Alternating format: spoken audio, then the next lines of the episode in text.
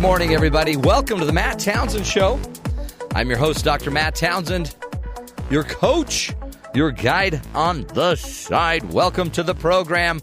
This, uh, my friends, will be, the, I guess, the Mother's Day edition because it's the last chance we're going to have to say something about mothers before Mother's Day. I'm looking at Terry. Okay. But Ter- Terry has been working really hard on this show. He's put together a really incredible lineup for mothers. We're going to be talking about late night snacking, Yes. codependency, There you go. and emotional intelligence. Absolutely. Everything screaming mom. Mom, mom, mom. mom, get out of the fridge. That's just Why are you so codependent? Why, yeah, all you codependent moms out there, get some emotional intelligence. The reality is, we just we put together a show, and then we we, we have these guests booked weeks in advance, a lot of them, and so we can't just. Well, we know. we could. Well, we could, yeah. Somebody like myself went, wait a second, Mother's Day's coming up. What we need is a producer to just say, "Hey, Mother's Day's coming up." You know, Father's Day will be coming up too. I'll, I'll, I'll, pay attention to Father's Just throw, Day. I'm just saying, throw it down there. just plan like you know Friday before. Christmas is coming up too, so I'd watch for Christmas. I'd watch for all the big holidays. there's some big holidays. Maybe we want to have a tie-in. and I don't want to tell you how to do your job, Right. But we do have a great show. So Yester- mothers, we yesterday, you. are like, we got to do something about Mother's Day. I'm like, uh, Mm, that would that would I have been, have a mom. That would have been good to talk about a week ago at least. But Yeah, that would have been really good. One thing you might want to do. There's these calendar things, I have one, several, and a actually. lot of them like actually tell you the dates Yes. and the holidays. They just don't, don't- They don't tell you like weeks before. They just tell you the day of. I, I get such into a habit of just looking at a week, and I Yeah. don't look at holidays. It's hard. It's not a holiday where I don't have to have a show, so it's Yeah. not some. I, it's on the weekend. I don't really. But look at you know, though, like your son has a mother. right?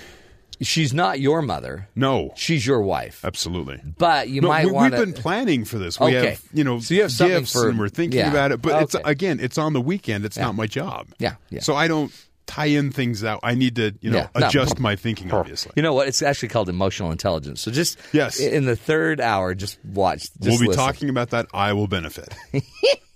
This is fun.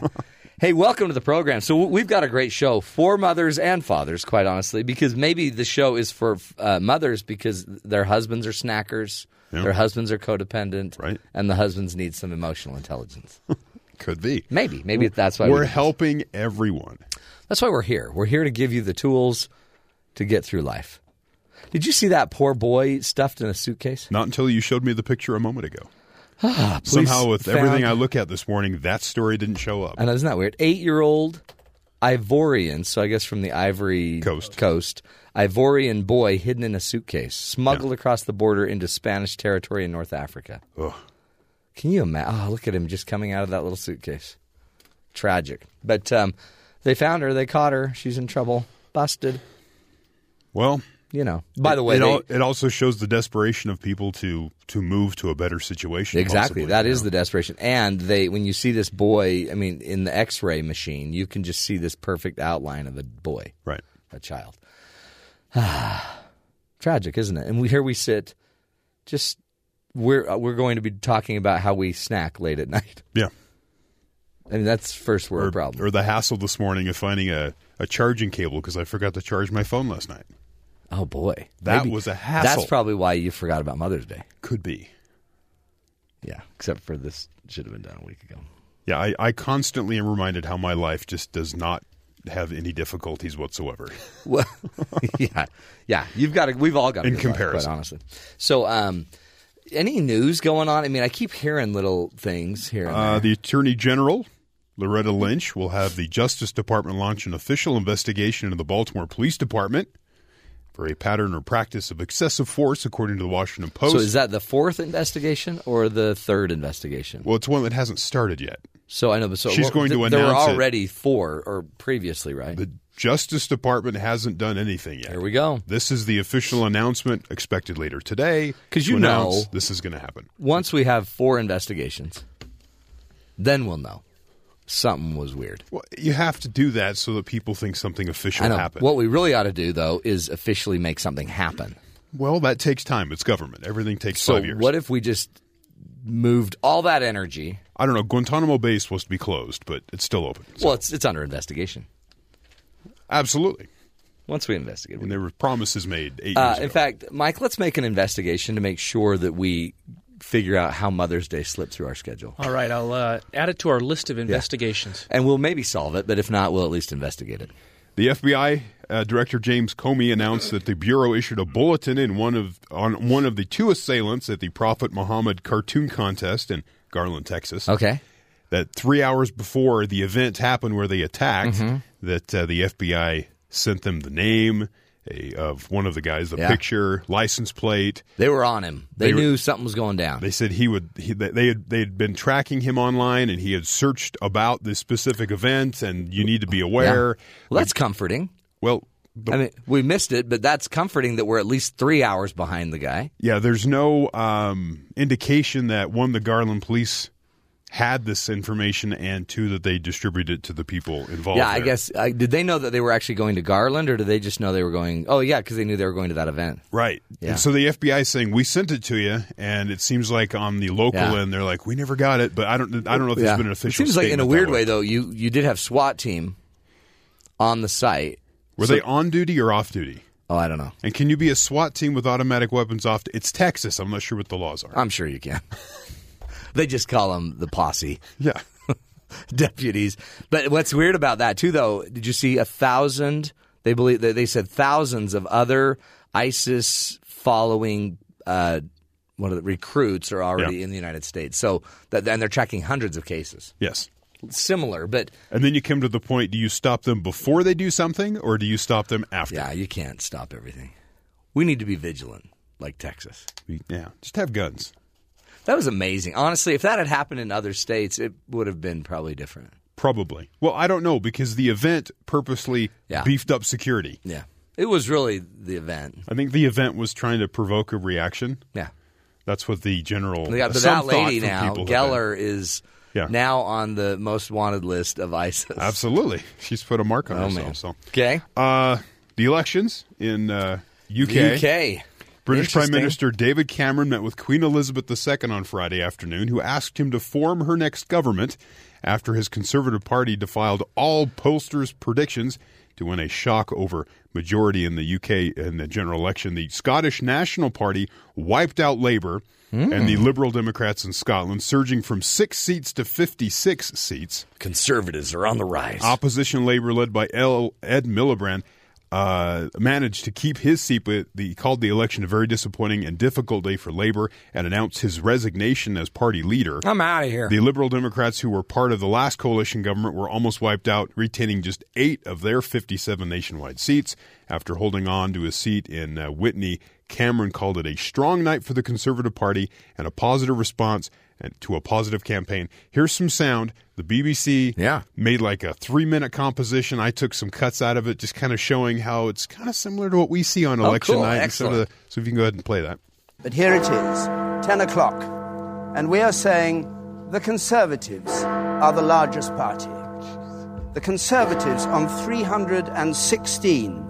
That's up nine. If this exit poll is right, Andrew, I will publicly eat my hat on your programme. You're puzzled. I'm puzzled. A swing from Labour to Conservative. That's an extraordinary swing. They'll be hanging their heads in pain and gloom and despair. We are seeing the entire shape of British politics changing before our eyes. The Scottish lion has roared this morning across the country. oh, this is great. Fun, right? They're very dramatic. Very dramatic. Yeah. I'll eat my hat. At first, you have the the I- the bells ring. I'm like, wow, that's very ominous. yeah. Oh, it's Yeah. Big Ben. That's the death toll. It's it sounds like the death toll, but it's Big Ben. Yeah, it's Right? Big Ben's death toll. So, it, But it's interesting, a conservative swing movement, just like our midterms, right? Yes. More people. I mean, and that's also interesting how the press, it sounds like, are so, again, kind of more liberally skewed there as well. but they're also the the polling numbers were off, Yeah. and they they had predicted this other way, and then they sat there all night like, I don't believe these numbers.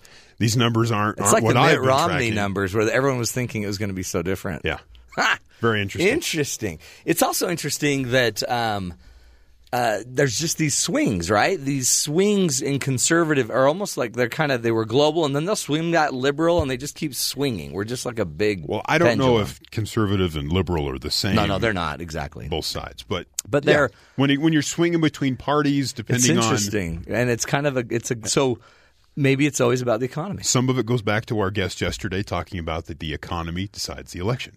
Yeah, baby.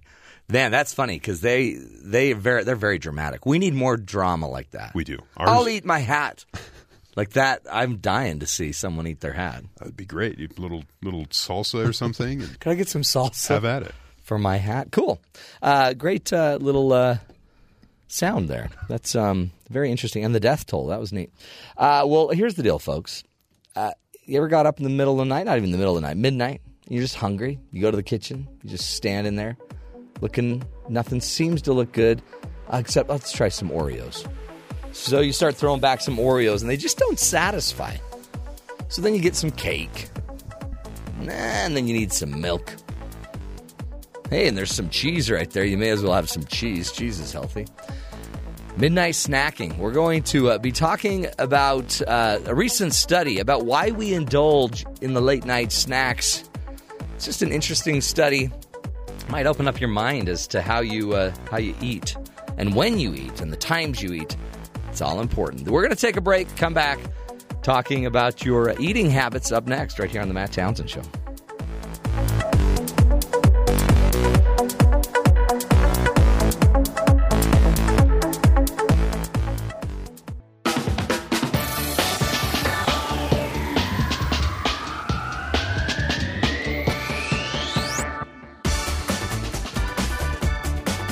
Welcome back, friends, to the Matt Townsend Show. You know that feeling when it's about 10:30 at night and chocolate cake from the fridge starts calling your name? Come over here. Or how about that 11 o'clock binge that you have, eating all of the leftovers from the night before? Hmm. Hmm. Well, you might feel a bit betrayed by this next part, but it turns out that while you may get the munchies late at night, the high calorie foods you consume just won't satisfy you, folks. Travis Masterson, a graduate student from Brigham Young University, uh, recently completed a study about those midnight munchies. He joins us now to uh, to teach us what he found out about our late night uh, eating issues. Travis Masterson, welcome to the Matt Townsend Show. Thanks for having me. So this is this you did a master's thesis on basically snacking. Yeah, and we were specifically looking at your visual response to food. So when you see that food, how does it influence your brain? Now, Travis, now how did you get to snacking for your thesis?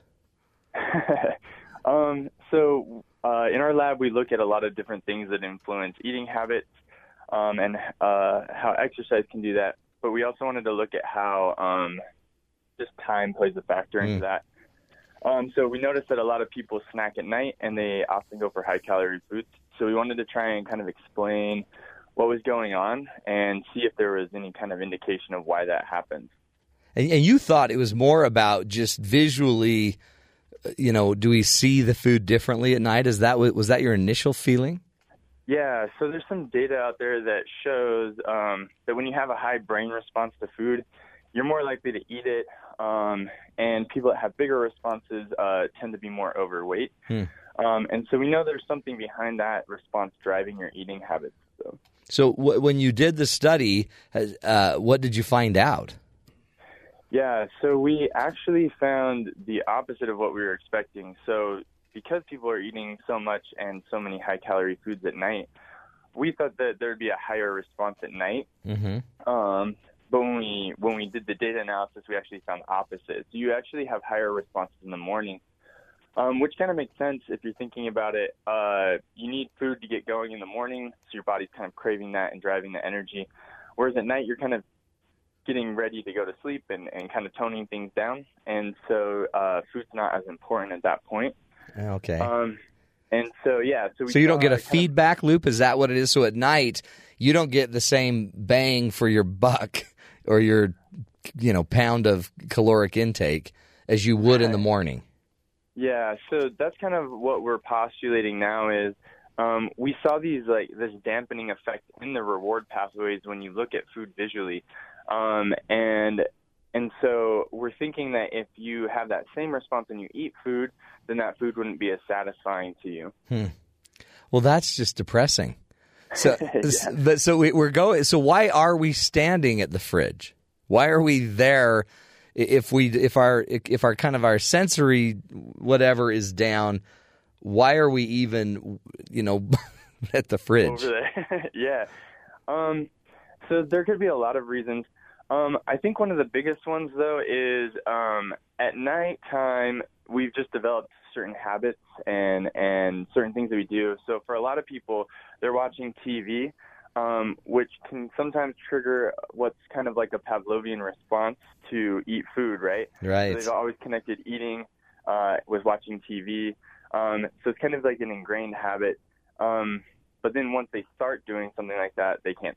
They they're just not satisfied, and so they can't really stop doing that. That that's why if that's why we'll eat you know eight Oreos and then we're still not satisfied and something else. It's just that our body isn't responding as strongly as it would if we were in the morning. If we were in the morning and we ate eight Oreos, we'd probably be way satiated. yeah.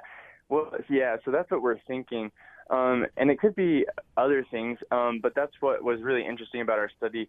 So we only looked at the visual things, but that leads to a lot of questions um, because we saw that kind of reverse response to what we thought, and so it opens the door to a lot of future research to look into that and kind of try and explain that response more.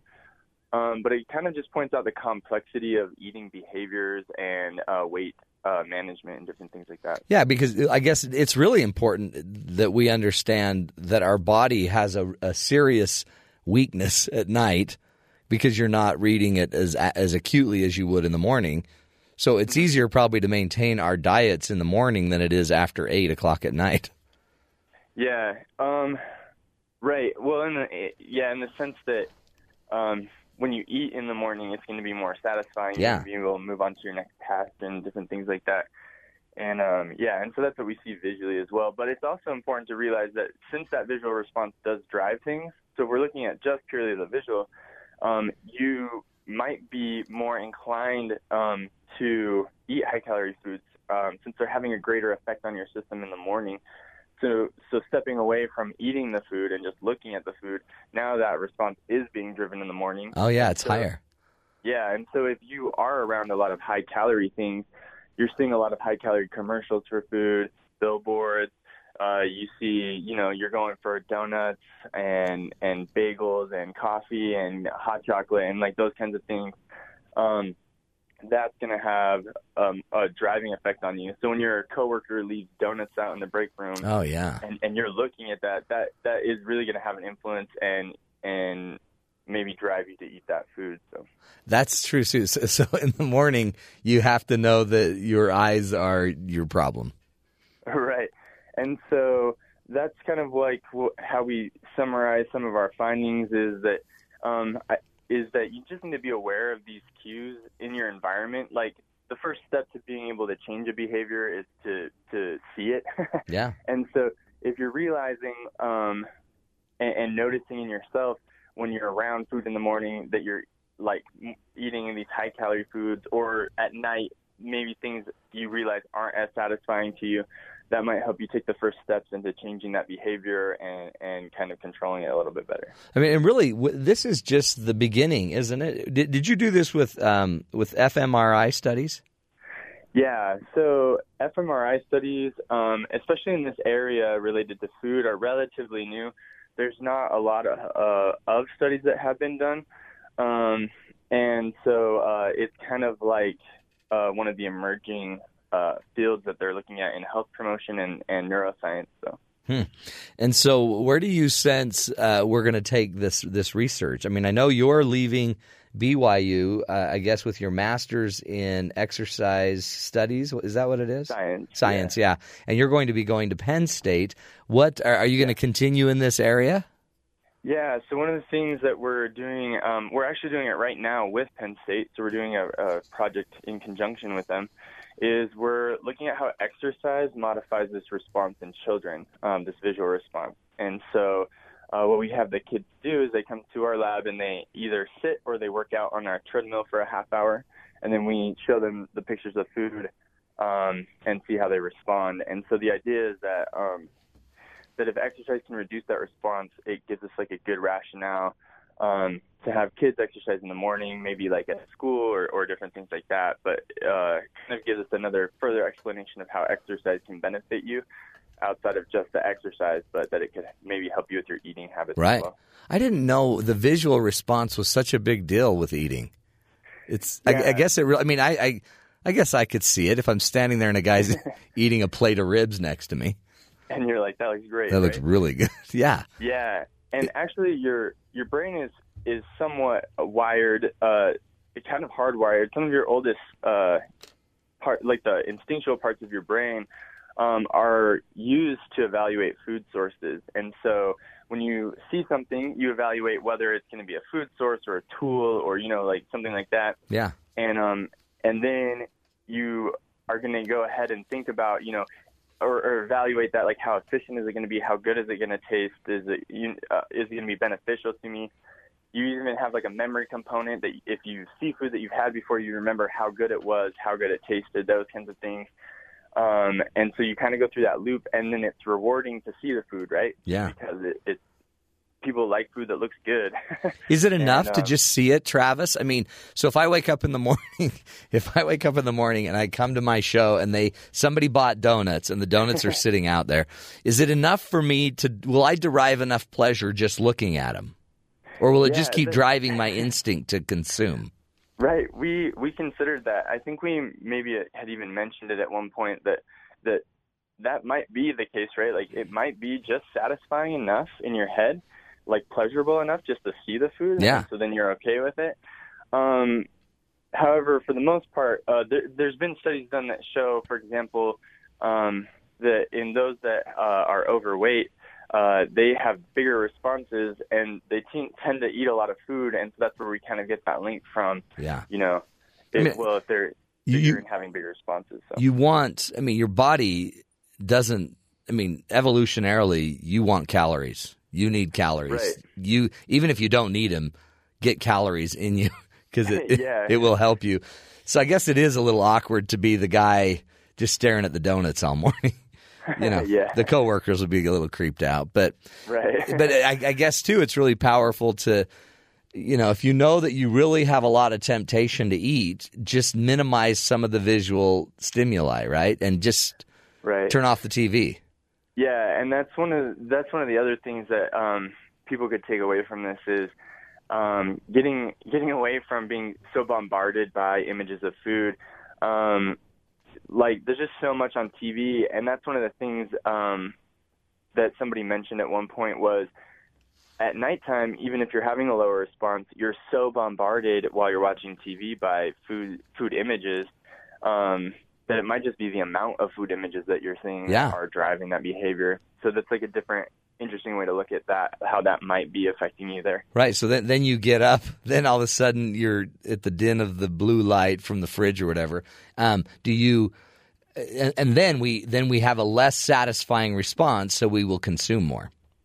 Right, and so that's kind of what we're thinking, and and that's why it's so interesting, right? Like there's so many, just discussing with you, right? There's Yeah. so many different possibilities and and ideas that can come up with, and that's like one of the interesting things about research in general, especially when you find something that's a little bit different than what you thought, is it opens the door to so many questions and and trying to find explanations Right. things. So. Do you sense that that it would be different?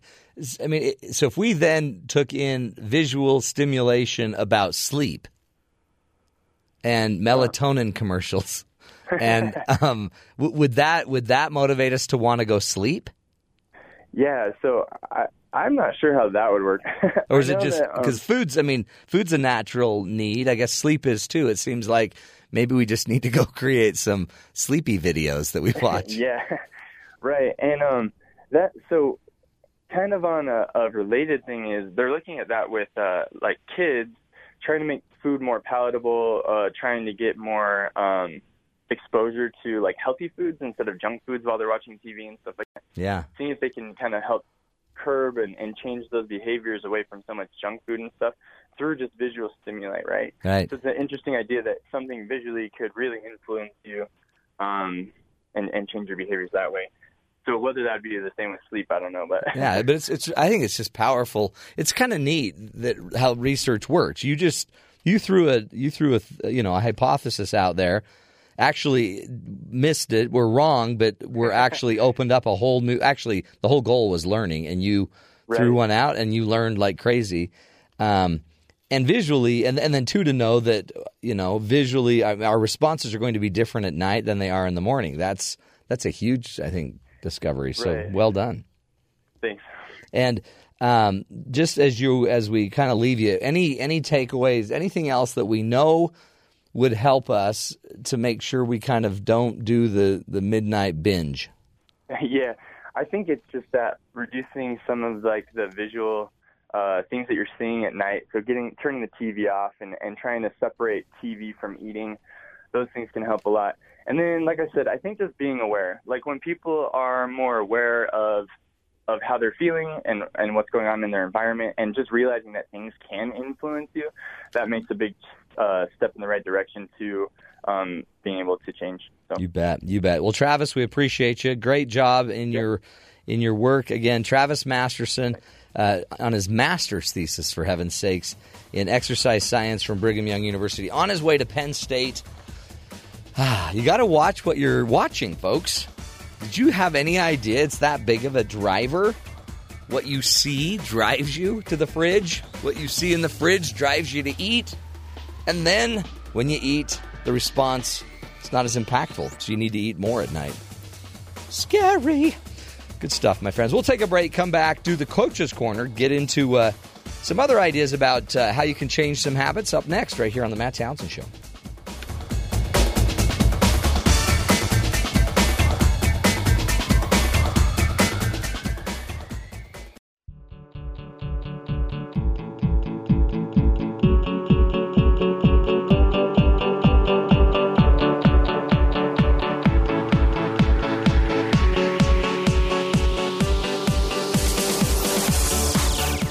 Welcome back, everybody, to the Matt Townsend Show. You know, on today's program, um, it's uh, it's it's a you know subtle tribute to mothers. Not really. We love you, mom. We need you. Hello.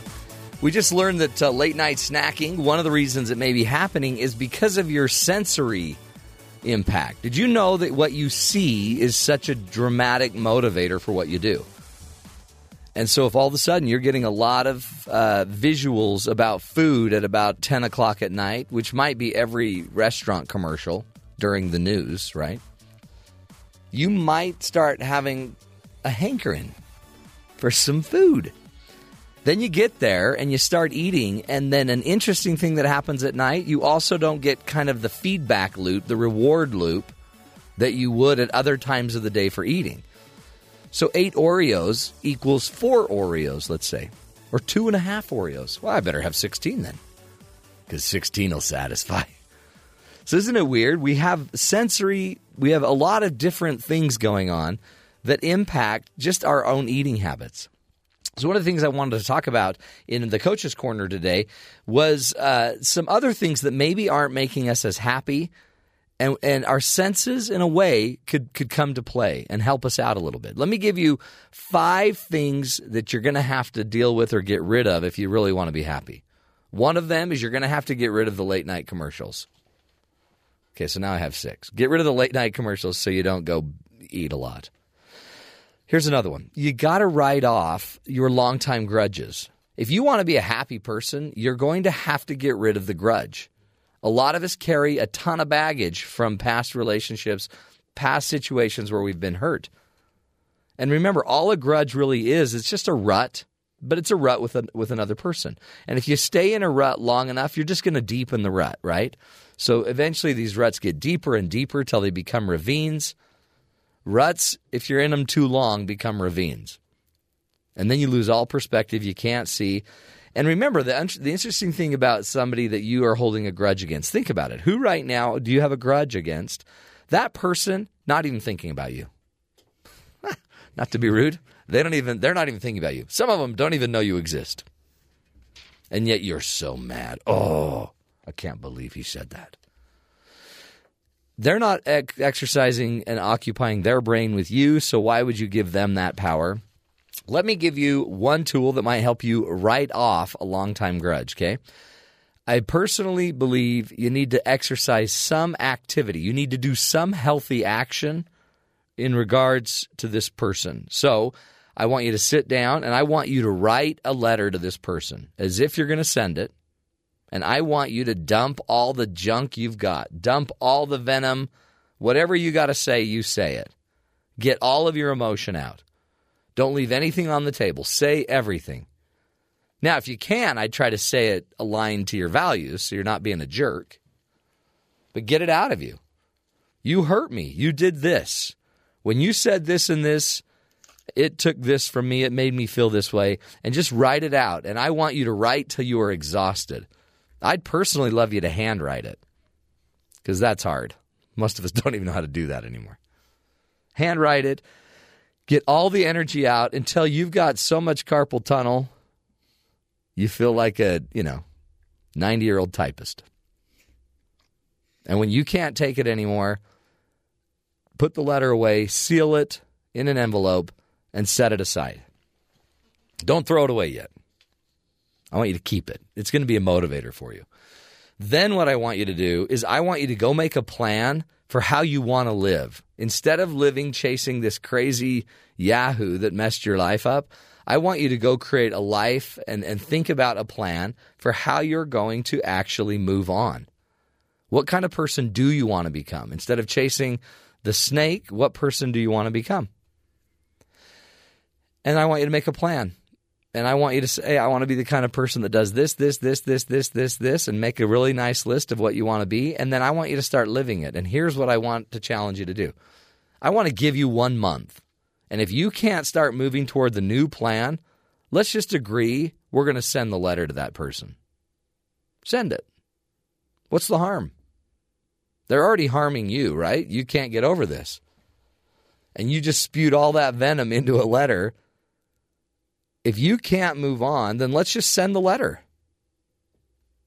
Oh, that, but they'll be so mad. Good. Okay, at least they're thinking about you. It's going to do something. The main reason I think that will work is because it's different from what you're normally doing. So, you want to be happy? Write off the long time grudge. Eventually, you're going to have to let it go. You can't just keep carrying the baggage because you're the only one carrying it, right? So, make a plan for a better way to do it. Write that letter. And if you won't go live the plan, then instead just, and you want to keep that story going, then keep the story going, but you're going to have to send the letter. Then you get to deal with the consequences of actually having said what you're thinking. Amazingly, something I promise different will happen. It might get worse.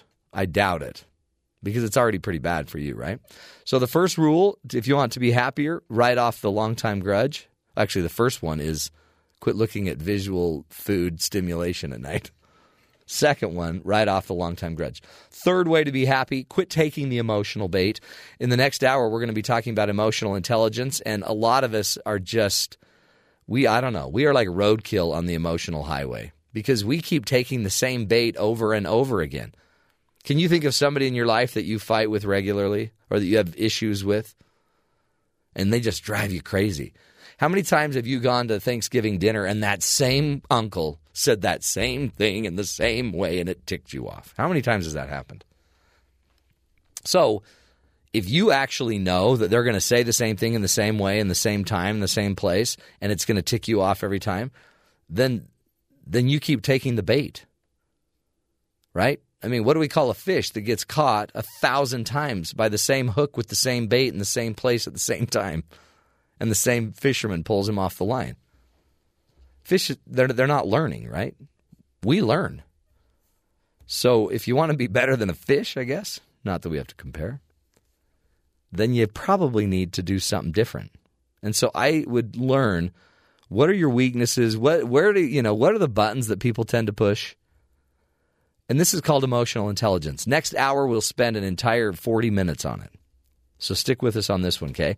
But come up with what you're going to say to that weird uncle in that one moment. Or maybe in the middle of the dinner, right when the weird uncle starts to say something, you're going to get up and say, Oh, gotta go potty. and you just walk away. And you go to the bathroom. Honestly, that would be better than taking the bait. So quit taking the bait. Three, four, I guess. Avoid the empty calories of negativity. I think some of us are so used to just consuming negativity that we think it's equal to being happy. Having a really ugly, nasty grudge is not going to make you a better person, even if it feels so good. It's probably one of the reasons we're eating so late at night. You got to avoid the empty calories of negativity. We are wired to um, to see things that we're looking for. So if I'm looking for good stuff, I'm wired to find it. That's why little kids can naturally find faces in everything. Humans can find a face in a car. Have you ever noticed that? A smiley face, two eyes, you can you just automatically see a smiling face in that car in the the grill of that car. We're naturally wired to see what we're looking for. If I'm constantly looking for opportunities, then I'm going to see it. However, if my life's been difficult and I've started to be skewed a little negatively, I'm going to start seeing things negatively. Think about it. If you were just bit by a snake, what do you think you're going to notice more in the garden? Flowers or the hose?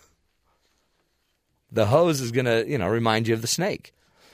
So, and I think honestly, most of us as humans, we don't even think it through. We're we're okay with negative emotion. We just want emotion. We just want some emotion, some reaction. That's why our kids will continue continually drive us crazy and do naughty things because even if you give them negative attention, it's better than no attention. So, as humans, I personally believe we're willing to go with the negative emotion, even if it doesn't serve us. So, we need to start understanding that if you want to be happy, you got to be happy. And the way you're, got, you're going to be happy is you got to start looking for positive things. Right? You got to look for the positive. Now, it doesn't mean you need to be sappy and Pollyanna ish and, you know, naive to it, but find three good things about your life every day. I mean, I, I was just, I tell you all the time about my 99 and a half year old friend that just passed away. And every time I'd go in there, I'd say, How you doing? He's like, If I were any better, I'd be. And then he'd have some phrase. How can you be that happy at 99 and three quarters of a year old? Holy cow, aren't you tired? You can't even get up and go to the bathroom anymore.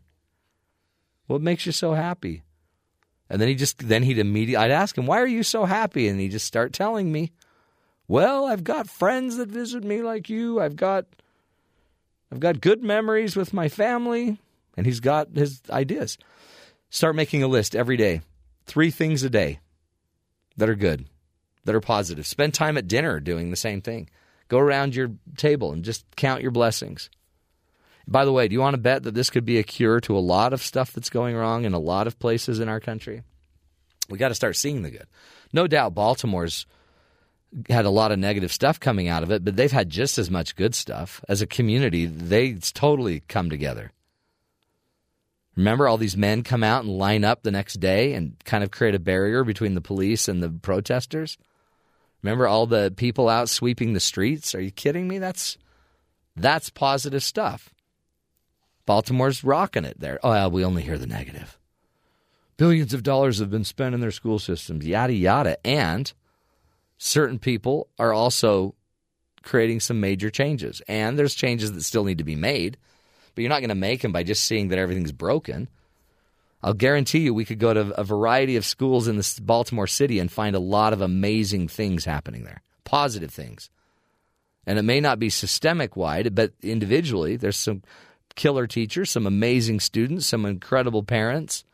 We can go learn what's going on with them, find the successes, and we grow the successes. But instead, we all just obsess on the negative. We got to avoid it. And by the way, it's empty calories. You know, it's just you know, it's a it's like eating a fruit roll up. It's just it's going to burn through you in about a half hour. We need better. We need better uh, opportunities, better offers for our psyche. We're going to take a break, come back, continue talking about five things that are going to help you that you got to get rid of if you want to be happy by the way, one of them's not your mother, for heaven's sakes. It's Mother's Day. This is a little tribute, shout out to uh, the moms. The topic isn't, because it's not just a mom issue, it's an everyone issue. But we want to make sure we're celebrating the important women in our lives mothers, sisters, daughters, grandmothers, role models. We'll talk more up next on The Matt Townsend Show.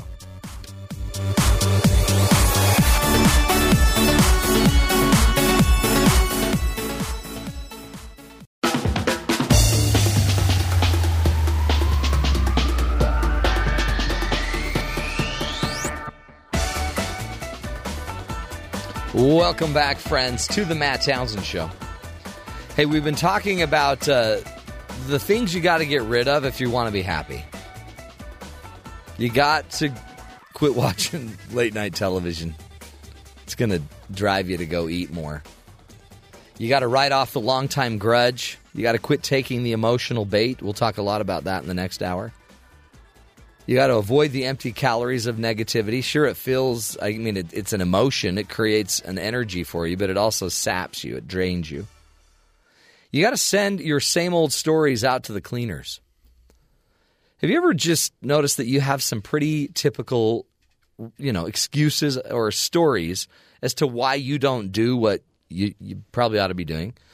let's say let's say you've really wanted to go back to school. You've told people that, and someone says, "So why don't why don't you go back to school?" Or a friend might say, "Why don't you ever come to our group workouts after work?"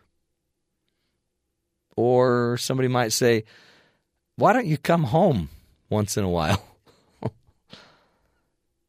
you ever had any of those? And you're like, "Ah, well, you know, I, I don't go back to school because I'm, you know, I'm really busy." I mean, I've got, I don't know, I've got like seven Netflix series started. Got to finish one of them. Or I don't work out. Oh, you know what? I would, but I've got to take care of the kids after work. We have, we always have a story, right? But one of the things you might want to do is find out, even though those stories might be kind of accurate, there might be another reason you don't want to do certain things. I call it a dueling commitment. It's where I'm committed to two things simultaneously. Like, I want to go back to school, but I also don't want to fail. And I don't want some teacher judging me and telling me my, my writing's not good enough. So the real issue in there might not be that I don't have the time, it just might be I'm afraid of failure. Or it might not be that I go to the workouts not because I I'm so busy with my family, but because I'm just kind of lazy or I'm tired. I don't have the energy. Or I don't spend as much time with my family because honestly, what if they just stress me out? The problem is when we tell the old excuse stories, we never actually deal with the real problem. So if I don't get to the real story that I don't come home as much and I go work, not because I'm just trying to take care of my family, but because they stress me out when I am there, then what ends up happening is I I don't ever deal with the fact that I have a stress issue. And instead, I should be spending my time working on skills to know how to deal with my family than something else. Right? So if we could just tell the the whole story and instead of just the same old story. So if you notice a part of your life where you're not progressing like you want to, start noticing your stories and let's go clean some up. Start asking, why do I really not do that? And then answer it. And then why do I really not do the answer? And then answer that one. And then keep asking why. And if you ask why long enough, you'll usually get down to a, a really embarrassing, gooey, nougaty center. It's like a candy bar. When you get down to this nougaty center, this, you know, gooey kind of mess, it's usually not very, it doesn't make you look very good. That's why we never tell it. But the, the embarrassing story, deep, deep, deep down, that fearful story we're afraid to share with everybody, the one that causes so much shame, that's probably the reason we're not progressing. You want happiness? You got to get down to that. Because once you start cleaning that up, you fixed your problem. Right? Have you ever heard the quote, when are we going to stop swatting at the flies and go and patch the screen? Some of us spend so much, oh, I'd love to patch the screen, but I've just got so many flies to kill eventually you're going to kill yourself because you're chasing flies. We don't go patch the screen because we don't I'm not I'm not good at that or we don't know how or we don't even know there is a hole in the screen. Every one of us if we want to be happy we got to dig deeper. We got to find out what's going on underneath the hood, right? That's that's the real key to a lot of this because if we can't get underneath down to the deep stuff, and it's not like you need psychotherapy every time. You just need to just listen to yourself You know you're not working out for a variety of reasons, and none of them are what you say the reason is, probably. There's usually more going on. Makes sense. I don't want to give you a downer, but I want us all to be a little happier. Best way to do it is to get real, right? Send your same old stories out to the cleaners.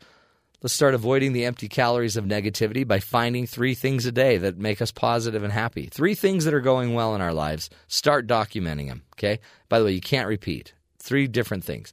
Quit taking the emotional bait. That's called emotional intelligence. We'll spend an hour on it the next hour. And write off the long time grudge. Let go of the people that are that, you know, have been hard to deal with. Let go of it. Build a better plan. And of course, don't watch late night television.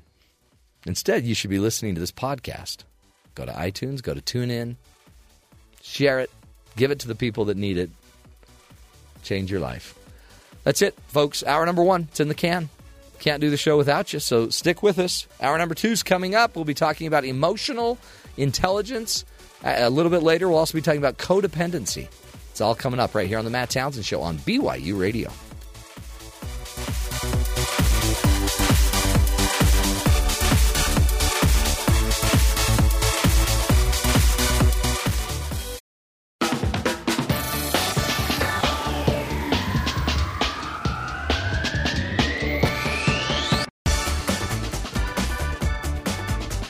Good morning, everybody. Welcome to the Matt Townsend Show.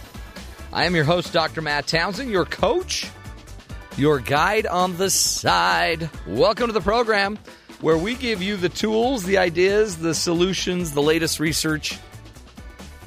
Ideas, simply, to help you live a healthier, happier life, also to help you see the good in the world. Welcome to the program. You know, got a great uh, show today. Celebrating moms because uh, Mom's Day is coming up. Um, Somebody uh, has to. Sunday. Yeah, we've uh, we've put together an incredible show filled with uh, discussion of codependency, um, wars, mayhem, political news from the UK, ISIS updates. We haven't talked about ISIS yet. Uh, not yet. I'm assuming it's coming. Well, actually, we Yeah, did. We, actually talked did. about Texas and the- All the, shooting. for you, Mom. Doing our part. because you mean that much to us. That's so sad. We just we take moms for granted. In fact, I I had an entire thing written up about the history of Mother's Day. and I'm intending to go into that right now, but it's on the printer in the other room. You're having a hard day. I'm having a hard day. We, do we need to talk about your mother? She's a fantastic woman. I just talked to her Listens yesterday. to the show. She's wonderful. Do you have anything you need to say? I love you, And- Mom. There you go. She won't hear it, but Yeah. Love you too, Mom. Terry's and mine. Moms she's are great. By the way, think about it this way. Really, where would you be without your mother? I wouldn't be really anywhere. She had probably about 80% of the responsibility when it comes to me. Yeah. I mean, getting you here, she had probably Well, more than that. There's that, but then there's everything afterwards. Yeah. I was really a difficult child. I don't know if you could understand how that could possibly be, but Oh no, I totally see that. I see it. I mean, you're still a difficult child. I'm difficult, but I don't know if that's You're like possible. a good difficult. Really? Yeah. Okay. You know, like when like like you open up the peanut butter jar and there's that protective sealant Yes. coating over the top, and that's hard to get off. It's a it's a good difficult. Depends on the brand. Yeah. Some brands are easier than others. Yeah. The salsa bottle, that one's tough to get off sometimes. Mm. You're trying to get you, you just you get the knife out and you're trying to just oh, Yeah. it's ridiculous. Like do they even want you to partake? Probably not. Salsa sounds really good right now. Salsa? Yeah. Just by itself? Just some chips and salsa. Wow. Later, Anyway. you know, lunch. Ah, I just lost my mind for a second. Mothers. Mothers, back to mothers. Um, anyway, moms, we love you, and we wouldn't be here without you. So Mother's Day is Sunday, obviously. Yeah. Today is uh, National No Socks Day. really, Yeah, just run around without any socks on. oh, I feel stupid. I'm wearing socks. Someone would have told you. if only I had known. Uh, no socks day. Do we Yeah. actually need a day like that? That seems Um, no. kind of crazy. I mean, it should be called Prepare for Mother's Day Day. Right. It could be. It still could be. Actually, Mother's Day is something about um, cram session day, like how you study and you, fr- you you know you have studies for Monday and you Yeah. forget, and so it's like Nash. There's some organization that has that on Mother's Ah, Day. Violate Mother's Like, Day. what are you doing? No one studies on Mother's Day. You focus Yeah. on mom, That's right. And then once she's done with you, then you go study. Yeah, once you gave her the gift and the Hallmark card, Right, bada boom, bada bing. one that everybody gets. Yeah. Okay, well, we love you, Mom. We don't want to downplay it. We just, it just snuck up on us. Yeah. What do you do? But you know what? It never will again. I don't believe that we're the only ones. yeah, no. There are people that are going are listening now and listen to the podcast later. They'll be like, "Oh, Mother's oh, Day." Man, I'm dead. I'm going golfing all day. Shame on you. Okay, well, good. Any other news other than No Socks Day or Mother's Day? New CNBC poll. I know, I know you're a big fan What? of polls. Found that millionaires prefer Hillary Clinton over Jeb Bush, Really? and both candidates over any other presidential hopefuls. In the context of full range of choices for the 2016 election, 36% of millionaires went for Clinton, 20% went for Bush. Democrat Elizabeth Warren and Republican Chris Christie were the runners up. As CNBC points out, millionaire support doesn't necessarily equate to electoral victory. In 2012, Mitt Romney was supported by six out of 10 millionaires. Hey, just on behalf of all of the middle income earners, who cares what millionaires think? Yeah, I just- CNBC. I just bring the information. That's redunculous. Redunculous. Hillary Clinton was in Los Angeles. She's been on the West Coast this week. Mm-hmm. Uh, she's going after the What's she doing? the high tech money. Yeah, the high tech millionaire. Apparently, she's getting some of it. She was only in Los Angeles for one day, but she Hillary Clinton was able to raise a remarkable three million dollars for her presidential campaign. Clinton went to three different events Thursday, including an event at a reception at a the Beverly Hills home where guests paid two thousand seven hundred dollars a plate Oh my heavens! just to get in the door. The Hollywood Reporter says this is coming from the Hollywood Reporter. Election news from the Hollywood Reporter. that affair raised 1.9 million, and while fundraising uh, a fundraising lunch in the Pacific Palisades brought in more than eight hundred ten thousand dollars, and a morning event raised two hundred seventy thousand dollars. See, this is the problem. She gets in what 16, 18 months too early. Now we have to listen about fundraisers for the next eighteen months. And we have a quote from one of the fundraisers yesterday. Please. I wasn't born yesterday. I was born 67 years ago, and I have been planning on being president ever since. There will be no mistakes in my rise to the top. SNL is that Okay, SNL? Saturday Night Live. I Not love necessarily a quote. She's she's gonna that woman whoever the, I don't remember her name. I don't remember the her name actress, either. She's loving it Yes. because this she'll ride this if Hillary wins for the next eight years, Absolutely. ten years. She could have Payday. employment. Yeah. Uh, on today, Hillary will Hillary Clinton Mm-hmm. will uh, head to a Northern California home, the home of the eBay CEO for yet another fundraiser. Brother. Presidential announcements, Yeah. future ones. Rick Santorum reportedly will announce May 27th. So if you've either forgotten about him or miss him from the election I get that cycle, on the calendar. He'll be back in South Carolina. Senator Lindsey Graham is rumored, according to Politico, to announce his presidential intentions June 1st. Interesting. It seems like uh, none of these are really just making too much excitement. No, there's a lot of, oh, all right, whatever. Everyone else is in. We'll have 20 people standing on a stage for a debate in the early stages of the Republican primary. There will be no room for anyone to talk, and whoever's on the very fringes will never actually be on TV much, but you'll have 20 people what you need to there. do, you got to have them all in a circle, all the Republicans in a circle, and then Sanders and Clinton in the middle of the circle, Okay. and just have a fight to the death. Go. Wouldn't that be great? With like, but like in a safe way, like Yes. just with like Nerf, Safe, like safety Nerf scissors, guns. Nerf guns. That's good. And just start going until some, until some, until they drop. Okay. I'm just saying. I think it'd be interesting. I mean, you want some money? There's some money. The Mayweather fight. just just market it like the Mayweather fight. Tough day of weather across the Midwest. Yes. 16 million people across the plains are facing two days of threatening weather, including possible tornadoes.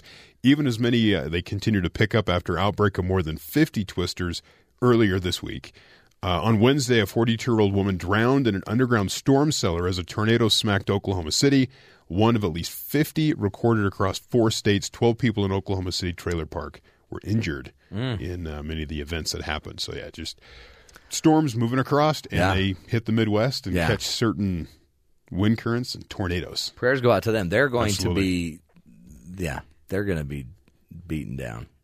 It's sad because you know some people don't ever sense this. A train was turned over in um, in Texas, I believe. They found a train just blown over by a storm. Yes, just a train. I mean, It's just crazy. No big deal. Amount of force that's going some on. guy's roof is flying by a reporter, and meanwhile we sit here and complain because there's rain. But that rain could be tornadoes in a couple days. Yeah. As it moves across the, the west heading towards Oklahoma and that area of the country. So Sad. In other news, Yes. this was shocking in Texas. What? A proposal seeking the full legalization of marijuana on religious grounds Huh. has cleared an unlikely legislative hurdle in Texas. Republican State Representative David Simpson of Longview, Texas, argues marijuana comes from God and therefore should be shouldn't be banned by the government. Great point. So it's from God; it should not be banned. Isn't arsenic from God? We don't want to extend this to everything. He's just talking about Not this one issue. The Tea Party stalwart has repeatedly championed what he calls the Christian case for legalization of marijuana. Simpson's bill languished for weeks before the House Criminal Jurisprudence Committee, but surprisingly passed five to two and could reach the Texas House, but it's unlikely. Doesn't sh- shrooms comes from God? There's a lot of things that you could right fill in the blank there. Yeah. So, but he's choosing it. This is his fight, and the Christian case. Do we need a Christian case? He's posing one in a in an area where that might be the best argument. My word. The Christian case for the legalization of marijuana. Oh man. Okay. What do you think of the possible success or failure rate of this? Uh, high. High failure. Failure. Okay.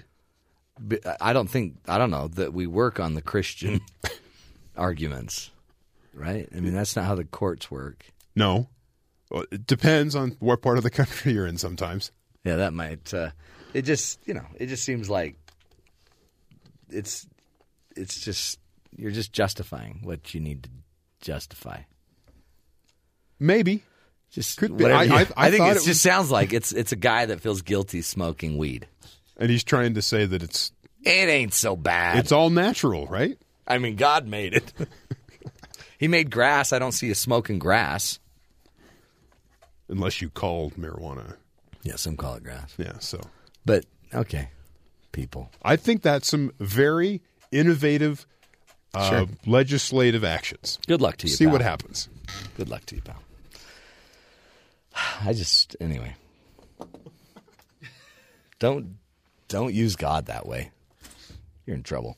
Hey, we got a great uh, guest coming up. Melody Wilding, she's going to be joining us. She is an LCSW, uh, actually LMSW, and she is going to teach us about codependence.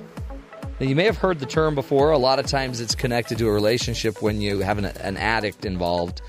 But it's where we enable our partner, and it's because we, we rescue them, we bail them out of stuff, we accept every one of their excuses. She's going to come teach us to look for the signs of codependent relationships because you might be contributing to this kind of lifelong bad relationship pattern that you're in. If you keep finding yourself dating, marrying partners that are unreliable, emotionally unavailable, relationally needy, guess what, my friends? You may be codependent. It's a great uh, lesson we all need to learn. Up next, right here on The Matt Townsend Show on BYU Radio.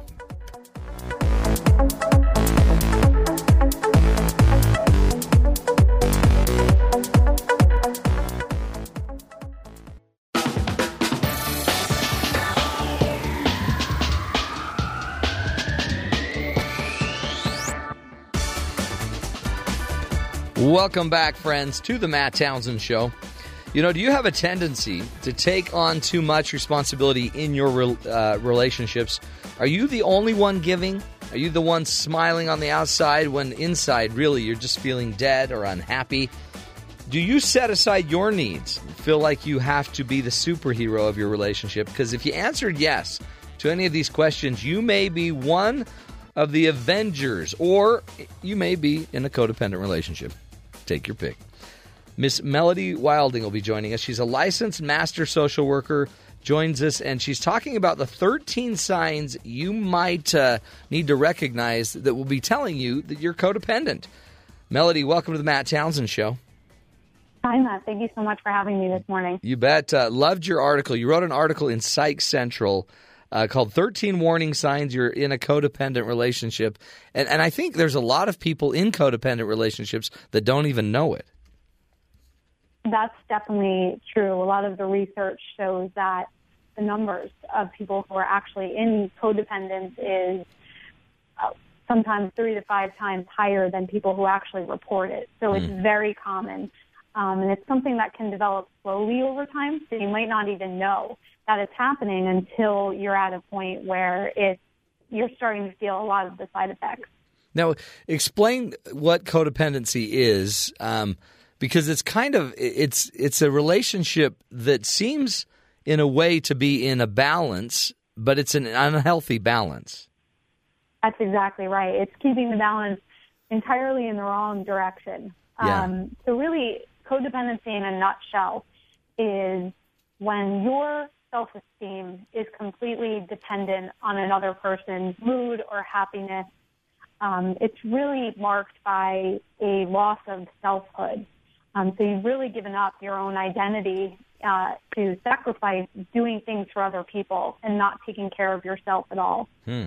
And I mean, that's just torture because the only way you survive is making sure the other is happy, and a lot of times the other is just dysfunctional.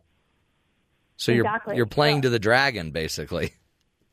Yeah, it it can seem like that person, no matter how hard you try, it's impossible to make them happy. And that's precisely because the person wants to remain unhappy, so the cycle just perpetuates. So you keep helping them, so you keep rescuing them, uh, so that you're always there. It's sort of this um, vicious cycle, and that's why it continues on. Mm. And and you see this a lot, don't you, in like addictive, you know, relationships or in a where one partner has an addiction and then the other kind of enables the addiction and then the the addict keeps being enabled and the enabler needs the addict and they just stay in this weird equilibrium. Absolutely. I mean, for most people who have heard the term codependency, they tend to think of it um, in terms of drug abuse or alcoholism, um, since that is very apparent in those types of dynamics. Um, it's very obvious that, let's say, a mother may be making excuses for a son's drinking or dismissing it or denying that he has a problem, which only allows him to keep drinking and for things to get worse. Right. Um, so it's very overt in those types of relationships, which is why it's more easily understood for most people. Um, but codependency is very, very common in all types of relationship dynamics. I So- see it a lot within friendships. Um, people who are constantly swooping in to always help out a friend who maybe needs who can't make rent that much, or uh, who's who's struggling and they need to call them up right now because they need to talk. Um, so I, I see it a lot in all types of Mm. relationship dynamics. Well, and I guess that's the, that's one of the keys. Is if, for example, if you see that you end up bailing people out a lot, and, and yet you feel used, but you keep doing it, or you're constantly trying to fix problems for people, or you're always rescuing, those are signs you are codependent.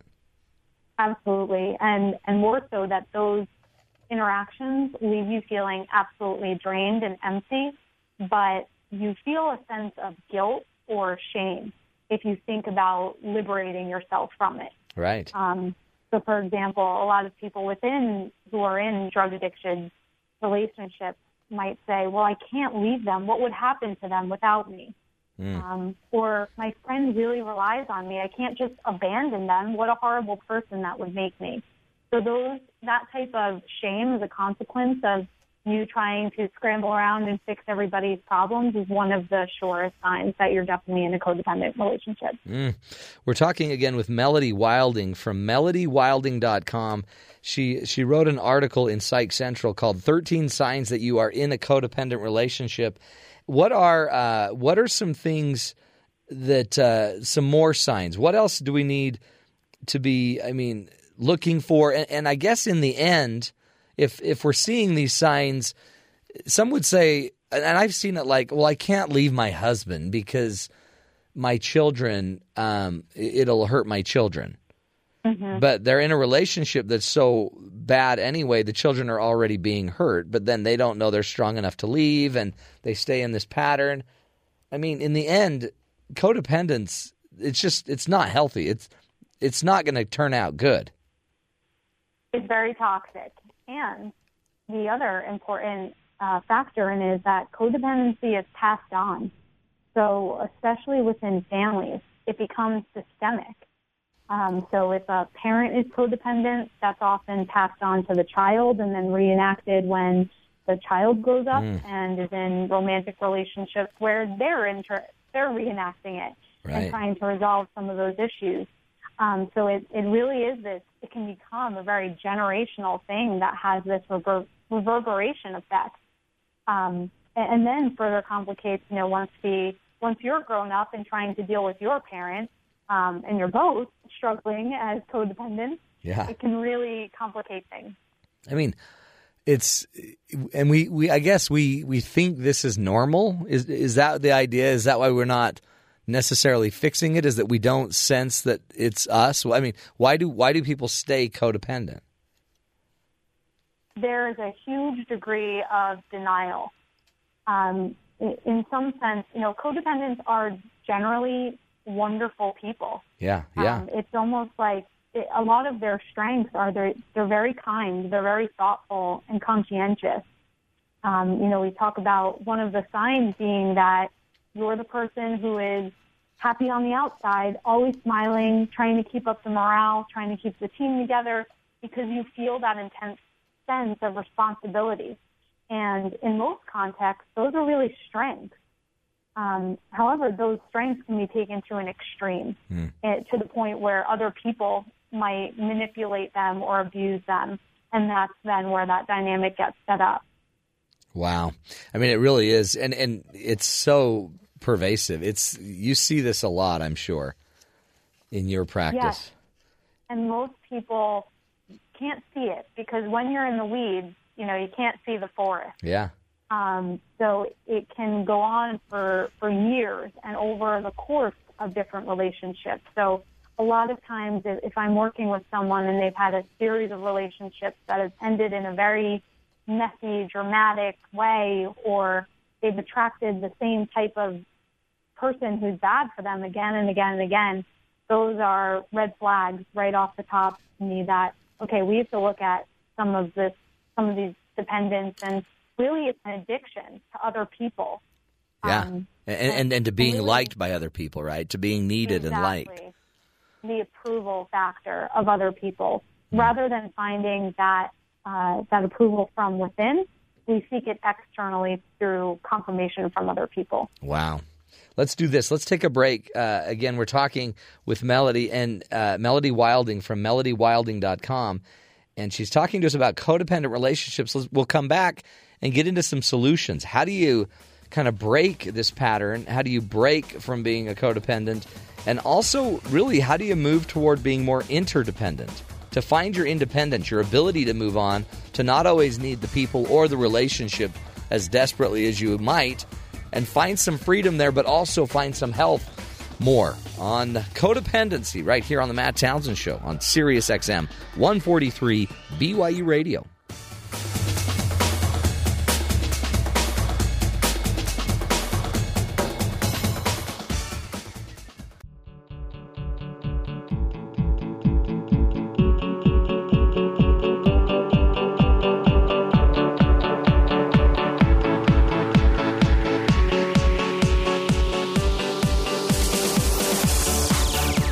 Welcome back, friends, to the Matt Townsend Show. On the phone with us is Melody Wilding from melodywilding.com. She uh, authored a, a wonderful article about 13 signs you are in a codependent relationship, and now she's walking us through how to to kind of detach from it. How do you get out of that codependency? Um, it really is such an interesting cycle, and many of my clients I can see are in that pattern, and they don't even notice the pattern. So, Melody, uh, again, welcome back. She's a she's an LMSW. Uh, licensed masters of social work and works with clients all the time that are that are processing through this codependent relationship. Melody, welcome back. And what are we supposed to do? How do we break free from it?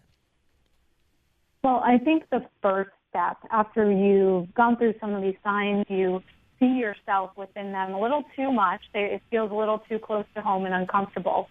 The first step is to recognize it sounds a little counterintuitive, but recognize how you're benefiting from the codependency. Yeah. Because so, there's some reason you keep doing it, so it serves you some way.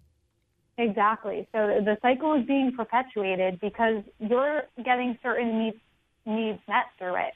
Um, and it, it's whenever you think of a relationship or a family, uh, you know, we like to think of them as systems. It's not just one person acting in isolation.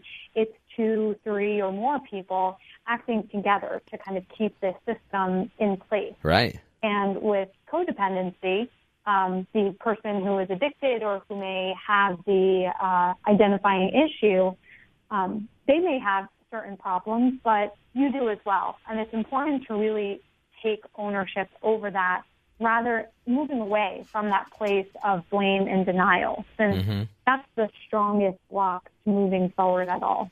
See, that's isn't that interesting, and that, that's why I love the idea of independent, kind of becoming an independent, because then you're you're if you can see your part of it and you can see what your driver is that makes you want to keep participating in the cycle. It only takes one person to change the cycle because if you don't play in it, then it's no longer a cycle. Exactly. That's pretty cool. So you you you just have them start to evaluate that. What what else can they do? Because I mean, I've also noticed a lot of times they can they can do it once when you've kind of coached them on it, and but mm-hmm. they it takes them a while to get their own legs about them. Sure, sure, and it does. It takes it takes time, and I think it's important to set realistic expectations. You're unprogramming years of behavioral patterns. So you're going to slip back. Um, but I think it's, I always encourage my clients to think of it in terms of every interaction is a new opportunity for you to make a healthy choice. So if you gave your friend money yesterday, that's okay. Figure out why you did it. Uh, what was behind it? What need it was serving for you? Maybe it was you wanted to feel that like someone relied on you or you are important, that's okay. Let's figure out, okay, how can we refigure your life to get more of that uh, need for recognition met and you have another chance. So inserting some of that optimism into it and not that, oh, I keep falling back into this pattern, it's hopeless. Mm-hmm. Every situation is a new opportunity to make a better decision. And this is just awareness, right? And this is education and information and skills and tools. And the more of those you get by recognizing the pattern, um, just the better off you are. L- truly, the more independent you are in the relationship. Absolutely. And one of the best rules of thumb, I think, is uh, if you're if you're met with a request from the person, let's say, um, you know, you, you have to distinguish it can be helpful to distinguish if that person is asking you for something they want or something they need. Um, so, for example, let's say it's a parent um, and an adult child who may be drug addicted. Um, that person may want certain types of food in the house and will throw a fit if they get home and they don't have the certain flavor of whatever they wanted. Right, there. right. And and then that perpetuates that cycle of you continuing to serve their needs and and patching everything over. That's a want. Yeah. A need, on the other hand, may be they need to be driven to a doctor's appointment. So that's a great rule of thumb to ask. Mm. Okay, if it's a need, uh, is this is me acting upon it and satisfying their need going to help them get better. So something like a doctor's appointment might help them grow in the right direction, making that person more independent. If I can bring them to the doctor, they're going to continue with their treatment, then that's consistent with helping that person grow. hmm And it's hard because uh, in a codependent relationship, there's a lot of manipulation, right? So your your spouse might try to convince you that a need is a want and a want is a need, and and they might browbeat you and you know use every tool they can to get you to to to bite. Exactly. And assertive learning, assertive communication is so important. Learning to, when you put your foot down, stick to it and state your needs and preferences very clearly is important. And, and, and boundaries, right? Like like have a firm boundary, know where the line is, and just don't pass. it. And if you're married to an addict, you can go get a lot of skills just by going to their programs and talking to their counselors.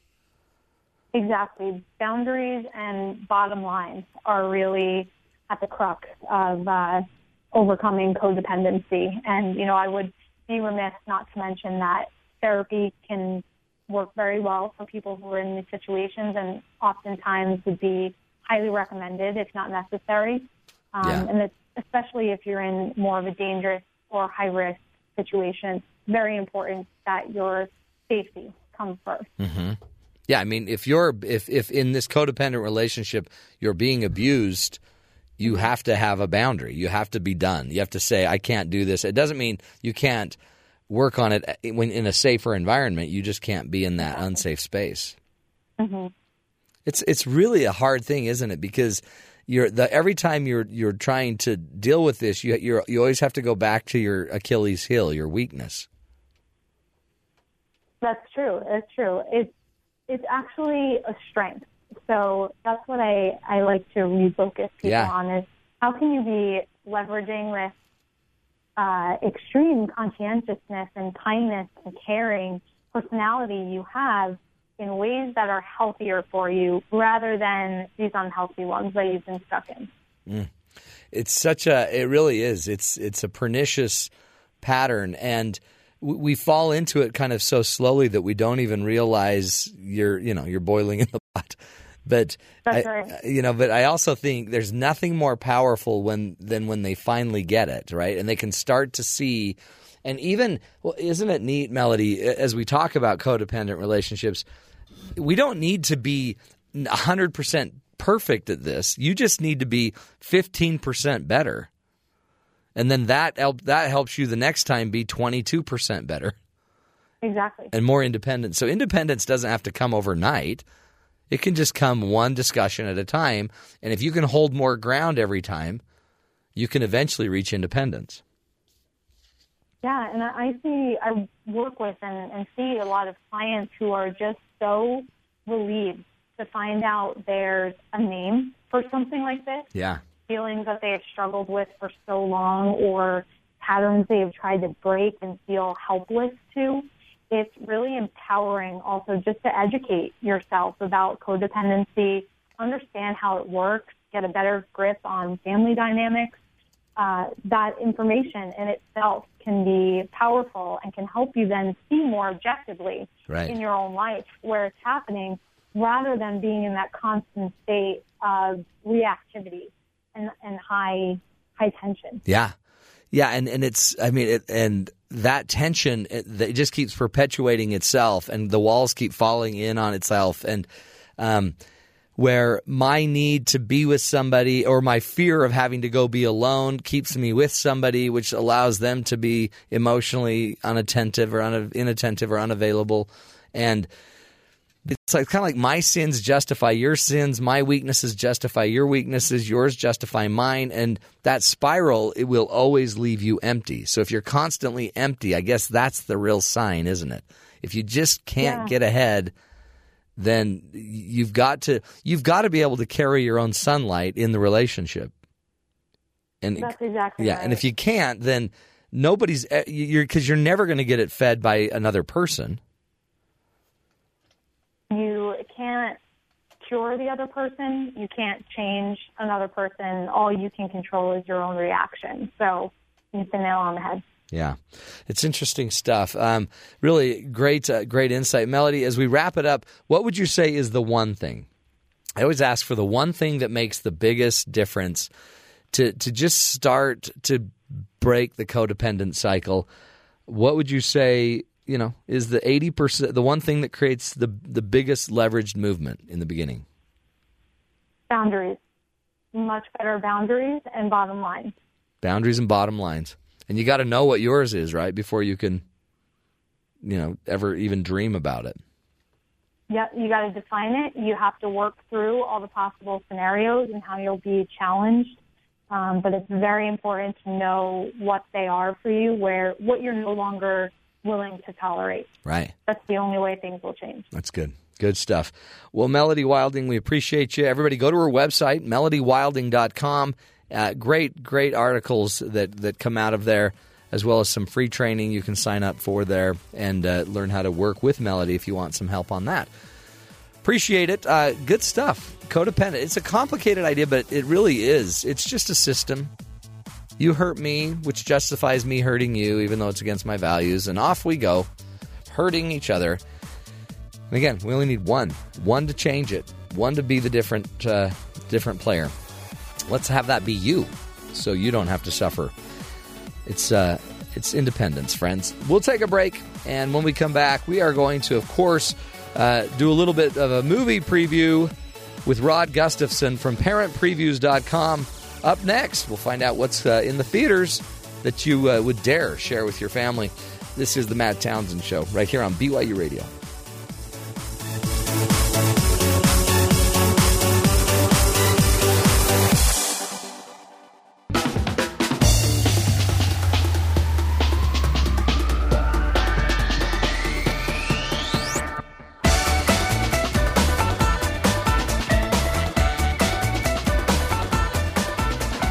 Welcome back, friends, to the Matt Townsend Show.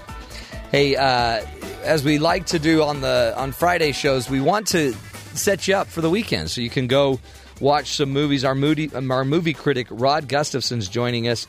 Rod comes from ParentPreviews.com, where they uh, go out and they specialize in reviewing movies and media from a parent's perspective, just to make sure that it's a show that we would want our kids to watch or not. And uh, Rod's here to uh, walk us through some of the movies that are, that are out in the theaters today. Rod, welcome to the show. Hi, thank you, Matt. You, what are what are you planning for Mother's Day, Rod? Uh, I'm sure a movie will be involved. well, it's funny you should bring that up. If you go to parentpreviews.com and check out, click on our news tab, you will find the top story is five great Mother's Day movies. Oh, great! So that could give you that could give you an idea of a few movies that you might be able yeah. to share with your mom if you'd like to do that. Oh, that's great. That's a great idea. And so um, that's just on your website, huh? You just go find. It is. It is, and actually, when you go through the list, there's actually we've we've added to it. I realized yesterday as I was looking the, at this list, I thought we've got a lot more than five on there. We need to change the title. There's actually quite a few on there that you can that you can that have mums involved as the major plot line of the story. Sadly, we don't. There's not a lot of movies that do that. Mm-hmm. I wish we had more movies that celebrate motherhood. They're they're a little they're a little rare. Well, there there is the famous throw mama from the train. but I guess that's not celebrating we were, mother. We were, it, it, working on that train pun, we were kind of going down a different okay, Okay, I just want to make sure we were on the same page. Apparently, right. I won't be making a list Apparently myself. that's right. That's why we need you, Rod. well, thank you. So, talk to us. Uh, what what movies are going to be in the theater? Well, seeing as I as I uh, I went away on you last week. Yeah. and wasn't around to do the show, uh, well, last week, of course, we had Avengers release, The Age of Ultron, which uh, was shaping up to kind of be one of the bigger one of the bigger releases, kind of the movie that was going to start off the uh, the summer movie season, and uh, it did very very well, but fell a little bit short of the Avengers record that they made with their with their first movie. Um, you know, Matt, I think I'm the wrong guy to do comic book movies. I, you know, some of them I kind of like, but after you watch a few of these, and of course, ever since Disney has licensed the entire, you know, Marvel franchise, we're going to get more and more of these films. And the Avengers is kind of like the All Star game for those of us who aren't big comic book followers, this is where we have all of these characters like Iron Man and the Incredible Hulk and Captain America, and they all come together and form the Avengers. So you've got all of these actually great characters. There's some big characters in here, played by top ranked actors and yet, in two hours and 20 minutes, this is a long movie. It seems like we've got about 15 to 20 minutes of story, and we've got two hours of boom, bang, crash, kaboom. You know, and, yeah. and after a while, you watch these action scenes, and I was falling asleep. And when I left the theater, and and I like to kind of listen to the little conversations going around on around me with the many other people that are in the theater you know, and I, I heard these two guys. I, I got to do this out without laughing. I heard these two guys, you know, and they're saying, "Well, there's no way that Iron Man could beat Thor. I mean, Thor would geez. beat Iron Man. Idiot. Oh no, he Yeah. wouldn't do that. Thor can't beat Iron Man." And I'm thinking, and they looked like they were about 28 years old, and I thought, okay, I am just in the wrong. room. Yeah. What am I missing here? I, I mean, I, Yeah. so it's like, do I go watch Selma or do I go watch, uh, you know, Avengers? Yeah, yeah. So there you go. Uh, by the way, Selma on home video this week, just in case anybody was looking for something to watch at home. I Great know. I was just looking at that. That's, I think, what I'm going to Yeah. do for Mother's Day. And by the way, black or white on home video as well. It's interesting that both these movies about racial politics are releasing on the same week, and Ah. of course, racial politics being a headline news story right now. yeah, now. it's a uh, perfect time, isn't it?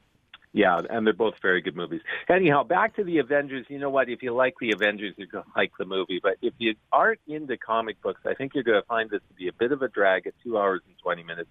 We gave it a B minus. You know, the good news, if your kids want to go see this, is that there's very little sexual content, there's very little profanity, but you can expect a lot of action violence. And again, it's, I mean, we do have on screen, you know, killings and that type of thing, but not tons of them. This isn't really heavy, explicit action violence, but there is so much of it that's really what the whole film centers around. That's great. I mean, it is kind of one that maybe that's one you go drop the teens off at and drive Yeah. away. Yeah. go have dinner. Go on a nice two hour. You, yes, parents, you've got two hours and 20 minutes to eat your dinner. That's so great. Oh, that is great. So that's um and that but that's a you know it's having success, right? This is a big box office hit right now.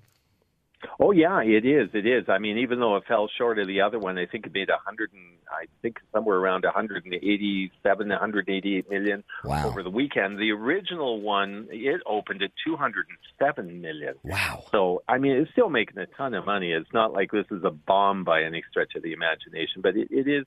It's it is falling just a tiny bit short, which uh, you know might be indicative, maybe that you know some of the people like me who aren't hardcore comic book people, Mhm. you know, maybe they're choosing to go see something else or wait for the home video. Yeah, it's it's uh the uh, you can almost just see all the branding and all of the the toys and video games and everything that's going to come out with all of these Marvel Oh, comics. Yes, yeah, yeah. You know, it, it was an incredible purchase by Disney when they, you know, when they licensed. Purchase is the wrong word because when they set up this licensing agreement with Marvel, because you know, part of part of making a movie successful is these days people want instant success. Okay, so i i having characters that so many people are already familiar with i is like you know it's like an instant drink just have water. And you've already got the characters set up. You've got many of the storylines established. And so most of these movies are made with the idea that you've already got a pretty good idea like who the incredible hulk is. Even i knew who he was. Yeah, right. you know that whereas there are you know there are there's a character and oh boy i'm going to get myself in trouble because i can't even remember his name. He's an he's an archer. And oh hawkeye is the character By jeremy renner yeah now okay matt have you heard of hawkeye Uh, like just on MASH, oh just on Okay, yeah, Matt. the TV sorry sitcom Hawkeye, but Sorry, I'm yeah, yeah. There, there's no colonel blake in this or uh yeah frank burns is not part of it. Okay, darn it. I'm so dated So- there. so you know, I didn't have a clue. I'm like, who's the guy with the arrow? But you know, uh, most everybody else in my screening was like, all right, Hawkeye. Go I Hawkeye.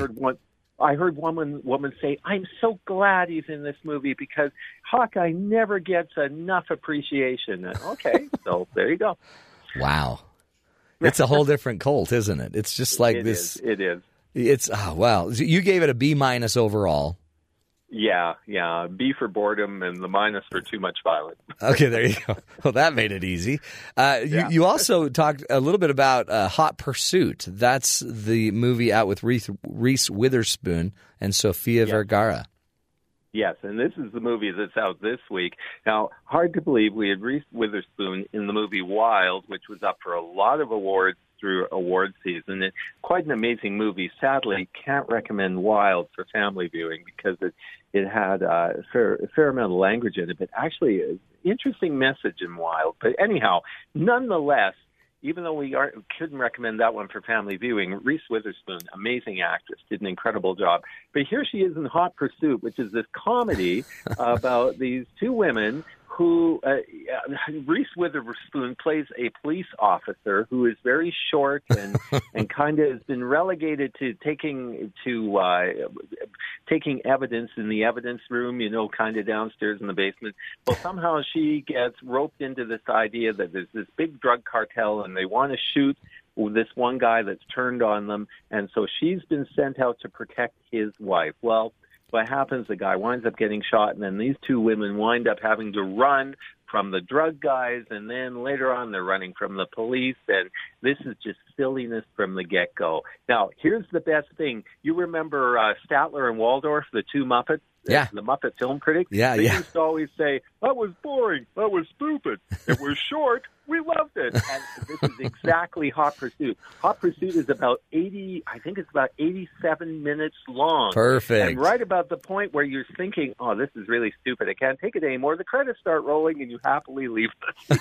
That's great. So this is you go. boring. This is stupid.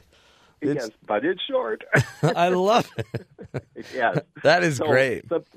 But you gave it a C. watch. We gave it a C, and you know, there's there are some on-screen shootings in this film. There is some violence, even though it is a comedy. It's all done somewhat within a comedic uh, context.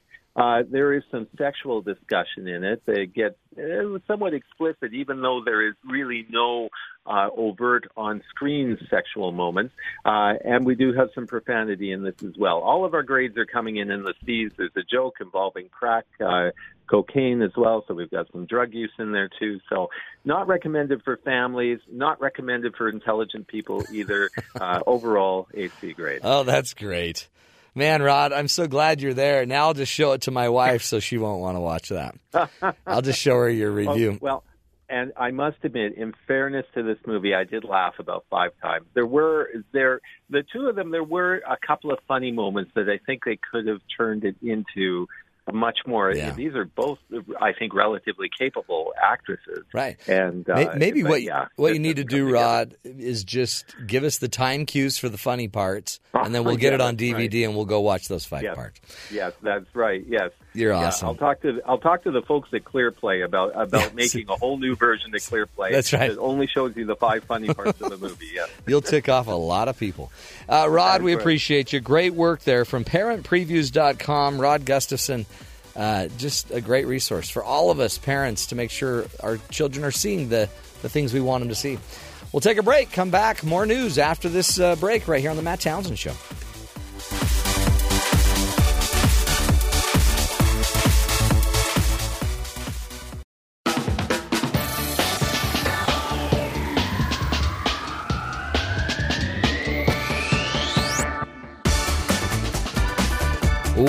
Welcome. Oh no, good morning. It's the beginning of a show, isn't it? It's this this music throws me. How are you everybody? Welcome to the program. We lost one of our songs. It just disappeared. If anybody sees the opening song of our show just floating around out there, could you send it back to uh, matt.townsend at byu.edu? We need to find it. Hey, everybody, welcome to the show. This is the program where we give you the tools, the ideas, a leg up so you can go make the decisions you need to make with your family, your friends. We're trying to give you as many resources, as many just ideas as, as you can get. It's hard. Life is hard, and it doesn't get easier just because, you know, you're getting older, right? Today we'll be talking about emotional intelligence. You know, they used to believe forever that if you had a really high IQ, that's all you needed. You were set for life. Uh, research, though, in the last 30 years has been talking more about you got to have an emotional intelligence. You got to kind of have a, the ability to manage your emotion and, and to lower the emotion of others. We'll be getting into that today. Uh, also, we'll be talking with the guys from BYU Sports Nation. And this just in, our own James Birdsall is going to be calling in from the honeymoon. Our hero of the day. Oh, wait. He, he will be our hero of the day because he you know, we we're calling we're calling to see it was it's been 6 days since his wedding. He owes us. We left him alone. He owes us. Yeah. So we're we're going to call in check, make sure they're alive. I mean, I was surprised he didn't call. He never called once. I called him like 58 times. Hmm. Left long long messages. Like it, it would the, the recording would end, Uh-huh. and then you'd call back and finish what Oh, yeah. you were saying. I'm like, you got to get a longer recorder. Yeah, it's ridiculous. But uh, now we're going to talk to him today. But we're, and we saved it to the end of the show because we didn't. He actually asked for just a, a very specific amount of time, and he knew that that was the segment that we have to end at a certain time. Yeah, it's shorter, and yeah, So we just want to make sure he's alive. that might well. be reflective on you and Uh-huh. keeping you. Well, short. I think I think it was more about the producer. Okay, Um, you guys called him. I didn't. Yeah, you're the producer. Case in point. Anywho, uh, any news going on? Anything going on? Well, Mother's Day Sunday. Mm-hmm. I promised some in- info on that. Yeah. Uh, many Mother's Day celebrations worldwide are quite different or have quite different origins and traditions. Most have now been influenced by the more recent American tradition established by Anna Jarvis, who campaigned for the holiday. Organized by Jarvis, the first official Mother's Day was celebrated at St. Andrew's Methodist Church in Grafton, West Virginia, which about 1908, Really? around there. Uh, now holds an international Mother's Day shrine at her place. Previous attempts at establishing Mother's Day in the U.S. sought to promote peace by means of honoring mothers who had lost or were sick, risk of losing their sons to war. Wow. Oh, okay. May 10th, 1913, U.S. House of Representatives passed a resolution calling on all federal government officials from the president down to wear a white carnation the following day in observance of Mother, Mother's Day.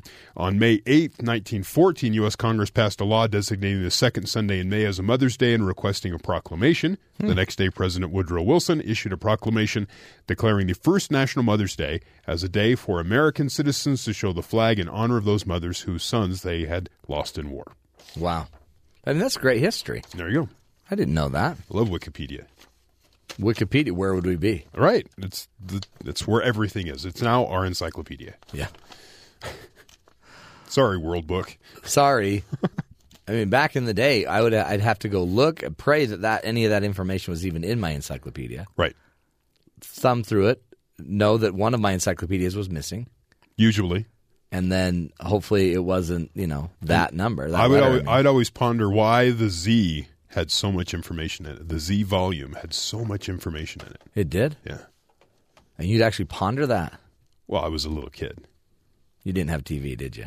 I did, but it wasn't as good as it is now. So I had more time That's right. to ponder random things. That's right. The American economy created 223,000 jobs last month, according to today's report from the Bureau of Labor Statistics. That's a big bounce back from Great. the anemic 126 jobs in March that was actually adjusted lower to 39,000 jobs. Yeah. March was tough. March was a hard. You know, March went out like a lamb. So the unemployment rate was uh, sits at 5.4 percent, the lowest it's been in seven years. That's great. And again, just remember these numbers are always coming from the government, which means Yes. they've been made up. Generally, and then the next month they adjust them higher or lower depending, on whatever and metric. we So add and we take stuff out. So, it, but in the end, it, it this month is better than last month. there is a positive trend. That's a great. unless they adjust it down by 100,000 jobs. so we'll see. Uh, Messina, yes, he was a uh, trying to find Jim Messina. He was a uh, aide in the president or Obama's election in 2012. Okay. Uh, he led up uh, Prime Minister David Cameron's campaign as he was one of the chief advisors. Really? Uh, so he helped President Obama win election in 2012 and David Cameron in Britain yesterday. Wow. Same, you know, so He's- yeah, that advisor, he, he's having a, a key influence valuable. there. Um, he has prevailed over the efforts of his former top Obama aide, David Axelrod, who advised the Labor Party. So the two biggest parties over there were being advised by two former Oh, Obama interesting. Election staffers. Again, this because they're they're skilled players, so they'll be on any team. Yeah, it's a matter of give us a message, give us a candidate, we'll make it work. Interesting. Oh, that's got to be hard to lose if you're Axelrod. Yeah, especially when you know the guy you're Yeah, you, competing against. yeah, you taught him all you know, or whatever. In another story, one that made me laugh. What? Nebraska man has been accused of stealing a riding lawnmower from a Walmart and driving it off the lot. The local report says a sheriff deputy found a man driving the mower Wednesday about 10 miles from the store where it was stolen during the weekend. 49 year old Gershman uh, Gillette was arrested and charged with one count each of theft by shopping and criminal mischief. Security footage shows a man entering the store, fueling up the lawnmower. So he brought a gas can with him, filled up the lawnmower, and he also brought a uh, something to cut the chain link fence where the mower was stored and driving away with it. Did and nobody noticed the mower starting I, I don't think so. down the Walmart aisle? It also says he cut through another fence to get on to the freeway and just drove it home. wow, that guy's industrious. Yes.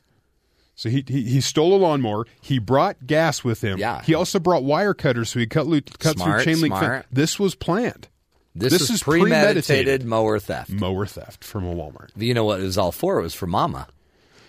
I imagine it was Mama- a Mother's Day gift. Oh yeah, mothers love sit down mowers. They love the riding mower. It's See- just it's just says Mama. The other thing, you go into hardware stores, and these lawnmowers are all lined up in front of the stores this time Right. of year. They're all chained together. Yeah, I thought that's what was happening. Is he just drove off with like a barbecue grill chained to him, dragging So, a barbecue grill. It doesn't say if he brought bolt cutters to cut through the log chain they usually wrap around these things. What but he guy. really had to put some effort for. I mean, there's He could be the hero of He the day. could for, be the I mean, hero it was illegal, Right. So we don't want to make. we're not promoting illegal behavior, but But you know what? That guy had some gumption. He had some planning, some forethought. Mm-hmm. I bet he had overalls on. I think I don't mo- know why, but I bet he had overalls. I think most people would walk in and go, "Oh, that'd be a great lawnmower to steal," and go, "Oh, it's chained up. Mm. Oh well." I know who's going to no think, gas. Who's going to think? Go get some gas. Right. I would just. I guess you, if if you were going to be like this, you'd go steal a gas can, go steal some gas, come back over. You got to walk the whole way because you you need to take your ride back. Right. Unless he just left his truck in the parking lot because they, they'll let you park overnight. True point. Why wouldn't he just put it in his truck then? well, just go that. steal some two by fours or whatever. While you're stealing a lawnmower, why not? Why not? It's not like you're going to get any more in trouble.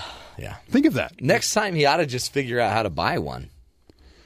Well, I mean, the same energy. So they finally caught him like ten miles. they said they, they caught him. How fast is this mower? was he I wearing a helmet? He, I, the story read that he was kind of driving down the freeway, so. I think he was intoxicated. But he was 10 miles from the freeway. That From took the- forever. The lawnmower goes like what? Five, ten miles an hour at the most? Oh yeah, unless you take the governor off or whatever. The governor. And then you just open that bad boy. Open it up to 15. Woo! Interesting. What was his name? His name was Gershom Gillette. That's half the problem right there. Gershom. Gershom Gillette. Uh, or is that his stage name? Yeah, could That's be a stage name. It's a Good good name, though. Good Well, name, though. very good name. Stolen lawnmowers. Gershom Gillette. Uh, well, there you have it, folks. Um, if you if you don't have a Mother's Day gift yet, um, follow Gershom's lead and go buy your mom a sit down mower. Put the same amount of planning that he put into the Yeah. theft into a thoughtful gift from your mother. We're not advising you to go out and illegally do don't anything. steal anything. Just go buy a sit down mower and then put vinyl lettering on it that says "This is Mama's mowing machine." Put some forethought into it. Put some planning, just like he did in his theft of a lawnmower. Yeah, good job. Yeah, put the energy, little backbone. Inspirational story that negative, Beautiful. but Yeah. inspirational. No, totally. Well done. Um, we are going to take a break. When we come back, we'll be getting into uh, the concept of emotional intelligence. Travis Bradberry will be joining us. He is the author of the book Emotional Intelligence 2.0 and is an expert and has been studying emotional intelligence for many, many years now. Dr. Travis Bradberry teaching us how to be able to be more effective with our own emotions and the emotions of others. 18 behaviors we'll be going over of emotionally intelligent people. This is the Matt Townsend Show. You're listening to us right here on Sirius XM 143 BYU Radio.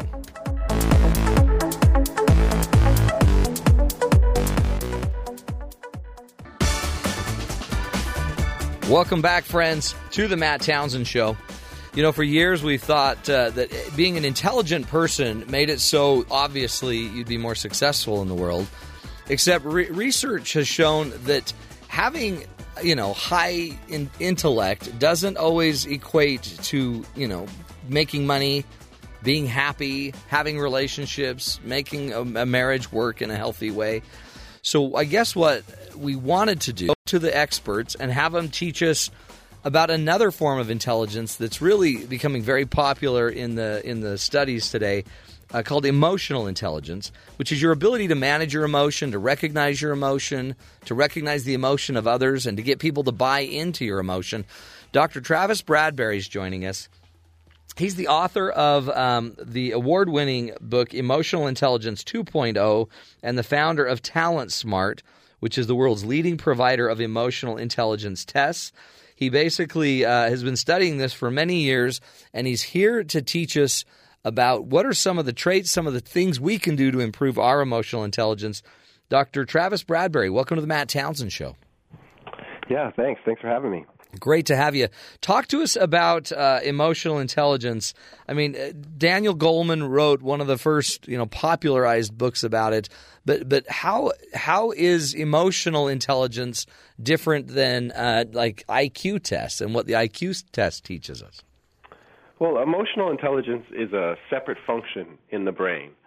It um, is is a, a separate cognitive capacity. It's distinct from your IQ. Your IQ is the pace through which you can absorb new information. It's the same at age 5 as it is at age 50. They've actually done longitudinal studies where they followed people and found that IQ doesn't change. Now, emotional intelligence, uh, rather than being how fast you learn information, it's how well you understand emotions, both in yourself and in other people. And what you do with that information, how you respond to them. So it's this other kind of smart. And unlike IQ, emotional intelligence is something that you can actually change and improve with effort. The area in the brain that is responsible for emotional intelligence is what uh, neurologists call plastic. Hmm. And that means it's malleable and it can actually change and, and grow new connections with effort. So, so really, it's it's it's changeable, it's learnable. This is a behavior. Emotional intelligence is a learnable, teachable uh, ability of intelligence, um, and and we as we get better at it, uh, it becomes almost, I guess, more permanent for us. Yeah, it's it's absolutely learnable and teachable. It's something that uh, most of us are not exposed to growing up, and even into our uh, through our education, university days. They're starting to teach it more in MBA programs and the like, but you know, by and large, it's not a skill that people have because it's not a skill that they've really worked on. Um, my company has tested more than a million people now, and we find that just 36% of people are accurate, are able to accurately identify their emotions in the moment. So. Hmm. Just 36% of us are really aware of our emotions and understand them, and it's just because it's something that, you know, we're not taught growing up. And and what's what is the greatest benefit of being able to recognize my emotion? Well, emotions are the primary driver of our behavior. Our brains are hardwired to give emotions the upper hand. Um, in the caveman days, when a saber-toothed tiger jumped out from behind a rock, this was great because it made you act. You didn't think. You reacted. You went to safety. But nowadays, uh, you know, when a coworker sends you a curt email um, from down the hall, yeah. and you react without thinking, without engaging your rational mind, you let that emotion take over. That's that's not such a good thing. So you know, with emotions being this primary driver of our behavior, they they they they um, are the impetus through which we act. Um, being um, aware of them, mastering them, understanding them, responding to them effectively is it's just it's essential. This is great, and in you have an article that was in I guess Time.com that talked about the, the the 18 behaviors of emotionally intelligent people. Talk us through some of these. What are some of the behaviors that uh, that that are most valuable when it comes to emotional intelligence? Well, there are many. Uh, the the first one is having a robust emotional voc- vocabulary, and we we say that's a sign of emotional intelligence because if if you don't spend time thinking about emotions, if you don't understand them, then it's very unlikely that you have words for them Hmm. that you can effectively describe them. yeah, like Matt, mad, Matt, mad. I mean, there, Right. there's there's there's other words for it, right? I mean, you can get into and, and that I guess creates the gradation of our emotion. Absolutely, absolutely. It's there's a lot of nuance with emotion, and and emotionally intelligent people are able to identify them. You know, spot that emotion before Matt is mad, when Matt is maybe um, confused, Yeah, or Matt yeah. is, is surprised. Um, then then he can do something with that before it leads to anger and, and yelling at people. So. This robust emotional vocabulary is a big sign. Well, and it separates us. It seems like from the rest of the, like just the the more reactive type of animals. We don't we don't just have to react. We can actually use language to process and think. Well, and and if you study the, animal brain, you know all the the the area of the brain where emotions are housed are, are really t- closely tied to the primitive brain. Yeah. You know, the aspects of the brain that a lot of of uh, you know sort of higher order mammals share. It's the rational part of the brain, which is all the way. It's above your eyes, basically, um, mostly ab- above your left eye. Um, this is the a part of the brain that a lot of other creatures don't have. It was later to develop, and it has a lot to do with our the self awareness that that humans have that other creatures don't have. Hmm. And that- is that the prefrontal cortex? It is, yes. yeah, and so when we get into that, again, it's it's just it's a it's a simple little journey from that little primitive brain, the fight or flight brain, to this higher brain. It's just we have to choose to fight to make that pathway, don't we? We have to learn that pathway. Yeah, you have to choose choose to fight it, choose to understand it, and and recognize when you're getting hijacked Hmm. by your emotions. Um, talk about uh, talk about a little bit about um, the kind of your willingness to not offend, because isn't that one of the behaviors? Is you just don't you you you don't get offended. Yeah, and that really ties to social awareness, which is uh, one of the four emotional intelligence skills. And people people who are are socially aware spend more time thinking about other people than they do about themselves when they're in a social interaction. So rather than you know thinking about what they're what you're going to say next, how what the other person is saying affects you, you're trying to see the world from their perspective, and you're picking up on a lot of nonverbal um, cues, all the stuff that's sort of beneath the surface they might not be telling you with their words. And as a result of this focus, um, people tend to be hard to offend. It's it's um, you know when you- when you understand where the other person is coming from, you're a lot you're much more likely to uh, take them with a grain of salt and and understand some of the, the the hiccups, you know, the sort of uh, um, edgier or, or confrontational things that they say. You tend to absorb it more, uh, more easily. Yeah, and it. I mean, it's it, and is it different, Travis, with different people? Like, am I more likely to be offended by my spouse than I am my boss? Well, yes, and this is why one of our our big recommendations, um, and it's actually part of the reason I wrote the article, is that um, we recommend that you test yourself. You get your emotional intelligence tested so that you can know where you stand. Uh, that's the reason uh, my book, Emotional Intelligence 2.0, includes a passcode so that you can go online, take an emotional intelligence test, and know what your need areas are. So it actually pinpoints this is a need area for you, um, this is a strength for you, and here's the strategies from the book that you should work on first. Um, so absolutely, we have these these um, unique needs, each of us, because we all have different strengths and weaknesses when it comes to emotional intelligence. Now, when I write, I can't, uh, you know, give every everyone the test. It's not quite that simple. There's a lot of calculations and stuff that go on behind the scenes. So I wrote the article to give people a sign of, well, if you have these things, you may have a high EQ, but the only way to know for sure is to test yourself. That's great, and then you can break it down and start working in specific areas. And there's there's millions of tools in probably every one of these areas to just enhance those. That's fantastic. So that you, if they go to talentsmart.com, they'll be able to see the book, but also do the testing and the evaluations there. Yeah, yeah, it's on TalentSmart, and it's in all the any anywhere you buy a book, it's there as well. That's great. And, and there's a passcode that's part of the book that can get you in. Let's take a break. Again, we're talking with Dr. Travis Bradberry from Emotional Intelligence 2.0. Uh, when we come back, we'll continue into some of these other behaviors that uh, are, are demonstrated by people that are emotionally intelligent. And what's cool is you're you're probably pretty strong at a bunch of them, maybe eight, nine, ten, or whatever.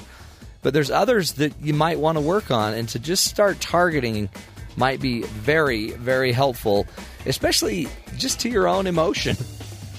Emotionally intelligent people can then relax a little bit when they need to relax and can maybe find more peace of mind, more peace in the relationship with other people. We'll take a break. This is the Matt Townsend Show. You're listening to us right here on Sirius XM 143 BYU Radio.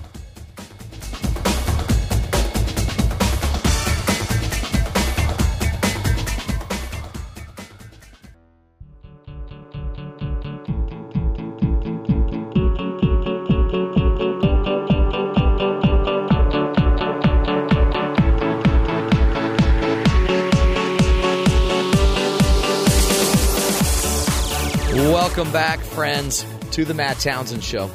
On the phone with us is uh, our our guest, uh, Dr. Travis Bradberry, author of the book Emotional Intelligence 2.0 and founder of the organization called TalentSmart.com. It's a place where you can go be assessed, evaluated uh, based on your emotional intelligence. And we're finding uh, in the research that being an emotionally intelligent person is is probably a better indicator of success than even your IQ. Uh, is that right, Travis? Absolutely. Uh, what we find is that people with average IQs outperform those with the highest IQs 70% of the time. And what you find in, in the workplace is you have these threshold levels of competence for IQ. So if you're a physician, it's very likely that you have an IQ of about 125, 130 or above. Mm-hmm. So if you have an IQ of an 80 and you have really high EQ, you're probably not going to become a physician. Right. But once you reach that threshold of competence, the minimum amount needed to enter uh, whatever your profession is, not just physicians, we see this in all fields, it's your emotional intelligence that sets you apart uh, because the the IQ just can't take you. You know, if you have a 150 against a physician with a 130, it just won't take you there. It's all this other sphere of confidence, um, competence that determines That's true. success. Well, it's like the bedside manner, right? You could be a great doctor, but and brilliant, but if you can't relate and read people and understand and know how to communicate it, then yeah, I'm not going to like you.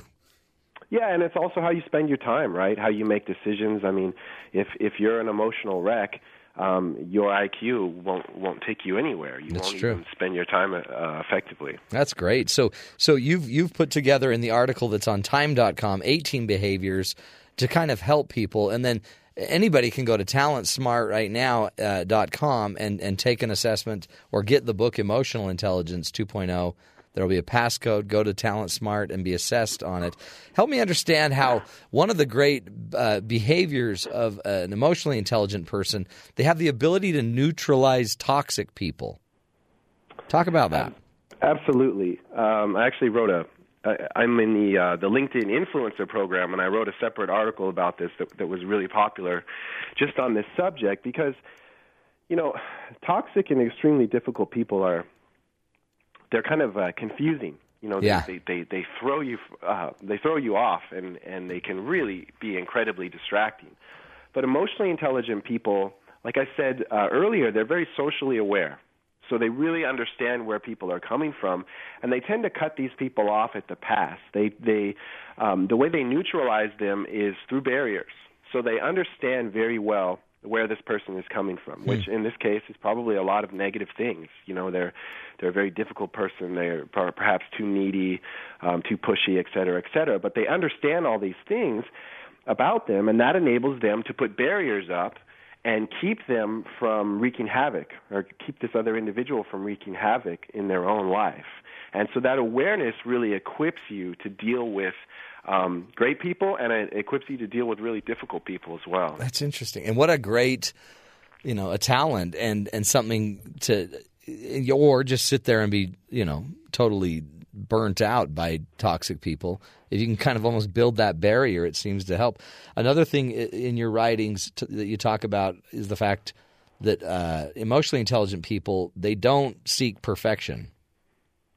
Absolutely, um, perfection is is this uh, inobtainable standard, and often people will pursue it uh, to the point of sort of wearing themselves out. You know, it's it's a it's a dysfunctional pursuit. Yeah. So emotionally intelligent people will set more realistic goals. You know, they have these very high standards, um, even potentially unrealistic standards that they strive for, but they don't get disappointed when they don't reach an unrealistic goal. So it's always striving to be your best, but it's knowing when your best is enough.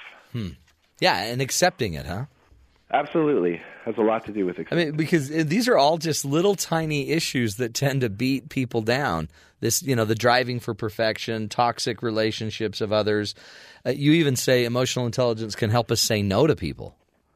Absolutely, and and all of these things are are emotionally driven events. That pursuit of perfection is, you know, perhaps an overwhelming need to be better than you really are, to prove yourself to someone, you know, in a way that isn't realistic.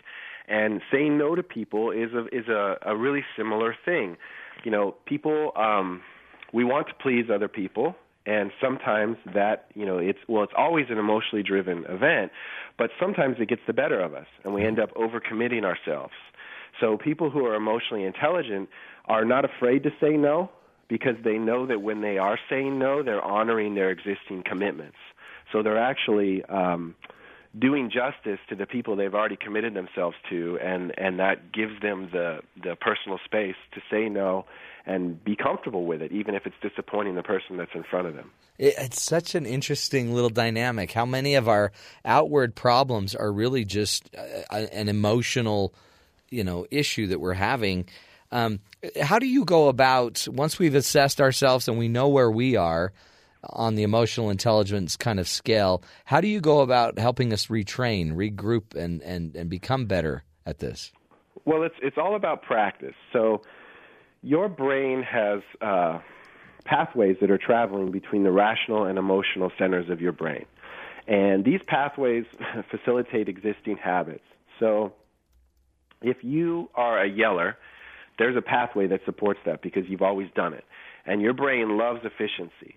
So if you want to uh, practice a new behavior, like let's say instead of yelling, explaining yourself to people or explaining why you're upset. Excuse me. You bet. Coughing is great for radio. I've been under the weather last week. So if you want to if you want to uh, implement a new behavior, you need to actually practice this and force your brain to build a new pathway. Like I said, it loves efficiency though. So the first time you bite your tongue and stop yourself from yelling, it's really really hard to do. It's very difficult. Right. And then once you do it two or three or four or ten times, you'll actually catch yourself doing it without even thinking about it. And that's the sign that your brain has actually built, your neurons have branched out to each other, built new pathways that actually are facilitating this behavior because your brain wants that efficiency. So Mm. it's all about practice, leaning into that discomfort and biting the bullet, bullet the first, you know, several times you have to do something until you catch yourself doing it without thinking about it. Mm. And then you just practice, practice, and and I think become more and more aware of what all of the other options are. That's what's neat about this field. I've studied it a bit. Is th- there one leads to the next, and you can almost see 50 different ways that emotional intelligence kind of feeds on all of those 18 behaviors. It's so powerful. Um, Travis, give us one more thing. We always ask for the one thing. We got about 30 seconds left. What's the one thing we could do today that would just immediately begin to enhance our own understanding of our own emotions? Well, uh, you can stop drinking so much caffeine is is a great place to start. Uh, people that that do that, you know, caffeine is um, um, releases adrenaline, and which is the source of the fight or flight Right. uh, response. So um, a lot of times when people feel overrun by their emotions, they realize that it's because they're drinking too much caffeine, Yeah. and when they cut back, they have a much greater amount of emotional control. They're too amped up. Hmm. Exactly. That's- Exactly. That's, and that's easy enough, isn't it? Well, Travis, we appreciate you, my friend. Again, the book is Emotional Intelligence 2.0. Dr. Travis Bradberry is the author, along with Jean Greaves. And uh, go to the website as well, talentsmart.com, where you can take some of those assessments and uh, learn everything you can about being a, a more emotionally intelligent person. We're going to take a break, my friends. Uh, come back and go uh, to BYU Sports Nation, two highly emotionally intelligent people as well. Uh, Spencer will be joining us and Jarom talking about what's coming up on their show at the top of the hour. This is the Matt Townsend Show. You're listening to us right here on Sirius XM 143 BYU Radio.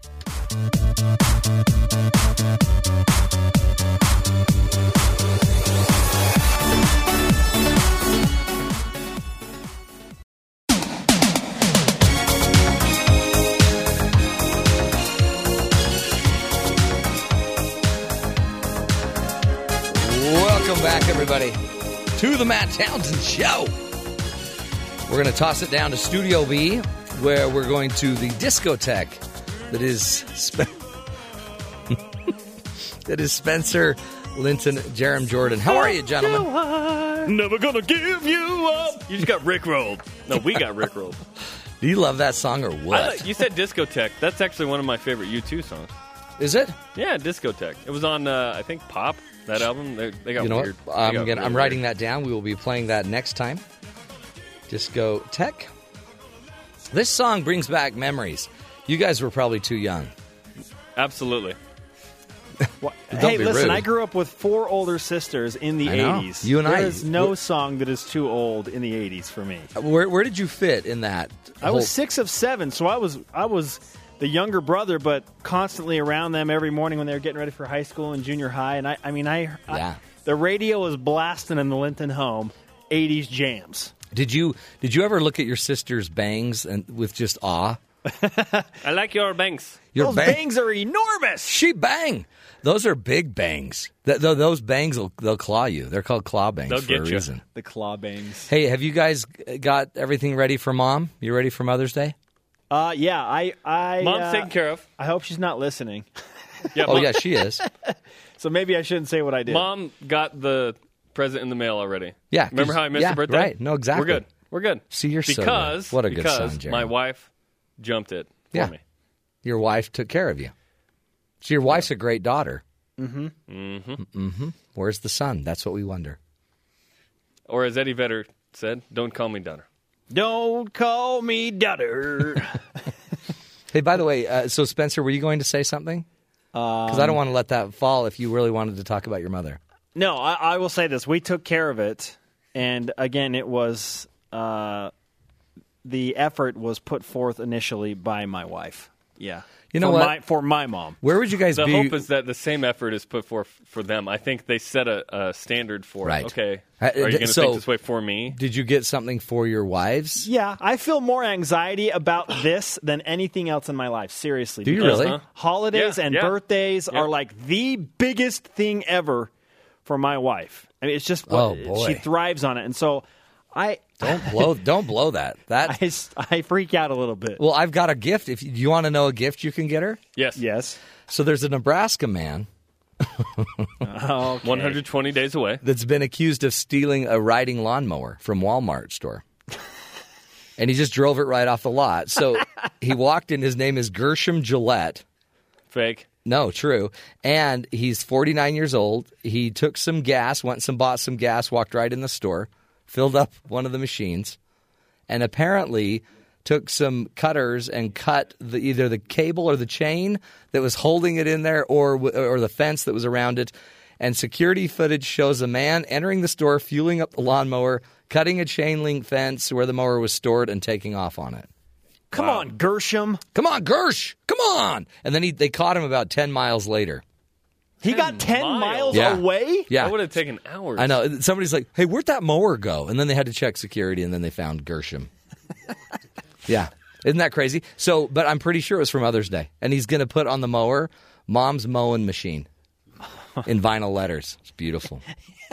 Brings a tear to my eye. In vinyl letter. So maybe your wife wants a riding lawnmower. Uh, given the vast Neither of us have a backyard yard. that we have, which is currently dirt right now, Yeah, maybe your wife needs a, a I don't know, like a, a I've got- dirt mover. I've I'm got gonna- straight weeds, homie, in mine. I'm going to go ahead and say no, no, that she will not. You know be what? Getting I the asked my wife riding yesterday. I mower. said, "What do you want?" She said, "Nothing. I don't think we should give No. big presents on this." I I'll said, tell you. I'll tell you. something. I've already purchased a small one, but I need some besides flowers. Well, and I'll tell you. making You- her dinner. And She'll all love this, Jarom. Get her a vacuum. Women love getting a vacuum from their husband. Do not listen to Matt Townsend. Try it, and then This I is want the you guys to come see me. advice He's ever given. See, this is how I get business. So conflicted. yeah, if you don't want if you don't want to do the vacuum, just do an iron. Oh, How about I give her a brand Oh. new basketball? The ladies love the What other, what other demeaning gifts can you get? I'm trying to get business. Is what I'm trying to do. How about some dishwashing gloves? Great idea. I'm the dishwasher in our house. My. Don't do that. Don't do that. Do something. Just give her something from your heart. Uh, maybe some Star Wars figurine. You know what's funny? I wrote a po- I wrote a poem for my wife one year. Really? And that was like her favorite gift. It cost me nothing. Did you sing it and dance it? I did not sing and dance it. I just let her read it. She cried, and I was like, "Oh no, does she hate it or is she happy with it?" yeah. Do that again. That's money. But I've already done it. We'll do it again. Well, It's a yeah, poem. I guess I- there are more than Yeah, I don't want this to be. Um, there's there's this Utah culture of uh, craziness when ans- asking someone to a dance. Yeah, know, yeah, high no. school. Yeah. It's so excessive. Like, yeah. You don't need a big dance Can invitation yeah, thing. What what can be heartfelt but not w- crazy? That's the question I have yet to figure out. You could, you know what? You it's know Friday. What? I'm worried. Yeah. You're in trouble. You know what? When in doubt, poem it out. Shout it out. Oh, poem it out. Yeah. Piece of cake. Okay. What are you guys doing on your show? I mean, I can't solve Nothing. all the problems. Holy I've already- cow! I've given you Uh, 10, Speaking 10 of examples. expectation levels, Yeah. okay, we'll throw Mother's Day Oh, out the door. Great transition. Expectation levels for BYU football moving forward, given that their schedules become exponentially more difficult. The program standard has been 10 wins for a very long time. Yeah. Every year of the Bronco Mendenhall campaign, for that matter. He says that it won't change. But looking at the next year and even the year after that, 10 wins Ooh.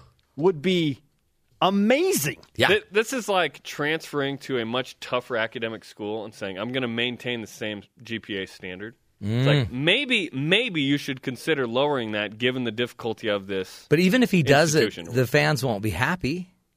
Well, he's not going to. We're saying the fans should lower their Yeah. expectations. Okay. Good. I'm. Yeah. Manage, i- Yeah. Is managing expectations uh, It's huge. a key to happiness? yes. Yeah. Yes. So BYU football and its fans need to manage their expectations given the difficulty of these schedules. That's We'll great. tell you what number of wins we think it should be, but There that's you our go. Twitter question. Too.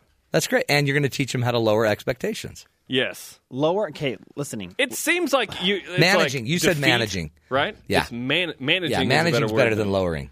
Yeah. It's, it's being, re- Reevaluating. being Yes. realistic. You have to submit that it there are more difficult circumstances, so That's you right. have to. Okay, I'm gonna, I'm I'm going to make my effort great, but I may not have the same result that I had previously because That's perfect. the I uh, think that's a- variable changed. That's a perfect, exactly, and that's a perfect topic. So you guys will talk about that forever. Anything else on the show? Blaine Fowler will join us, former Cool. national championship quarterback at From BYU. New York City. From That's New great. York. Adam Law, minor league baseball player, just promoted to Double A Tul- uh, Tulsa. He's uh, joining us live as well. You know, just Huge. uh, the Just- average huge, Just a little name, Friday show. little name dropping there, but that's Yeah. all right. That's good. Well, That's how we roll, man. you guys are the best. Take care of your Partying, mothers and yeah. have fun with that lawnmower. That's going to be fantastic. Oh. Come on, Gersh. Come on, Gersh. go, Goish. Gersh. Go, go, go. Let's go, Goish. Dude, Gersh got 10 miles. You got to give him that. Did he? Did they charge him for gas? I wonder. yeah, yeah, yeah. You owe us gas, too. No, he brought his own gas. Hello. He brought the bolt cutters and gas, the gasoline. He brought tank. gas into Yeah, Walmart. he did. And nobody noticed. No, because nobody noticed. He just starts pouring it everywhere. What's going I'm just going to on? go ahead and drive this away. Good stuff. Take care, gentlemen. Have All a good Matt. one. See ya. Bye. Uh, that's great. Um, we've got a wonderful guest on the line. Um, our very own James Birdsall. We've got to get to him. Hello, James. Happy honeymoon, James. Oh, thank you, Matt. Is is Kaylee with you? Yes, she is holding my hand at, as we speak. It sounds like you're driving. Yeah, we are. Okay, uh, James. You ought not be holding hands while you're driving. Oh, we're not holding both, just one hand. It's on my hand and her hand. I'm not holding both of her hands. Well, wh- how are you holding the phone? no, she's driving. I'm not driving. Your your wife's driving Yes, she's driving. because you knew you would be on the phone. Yes. James, thanks for sharing your honeymoon with us.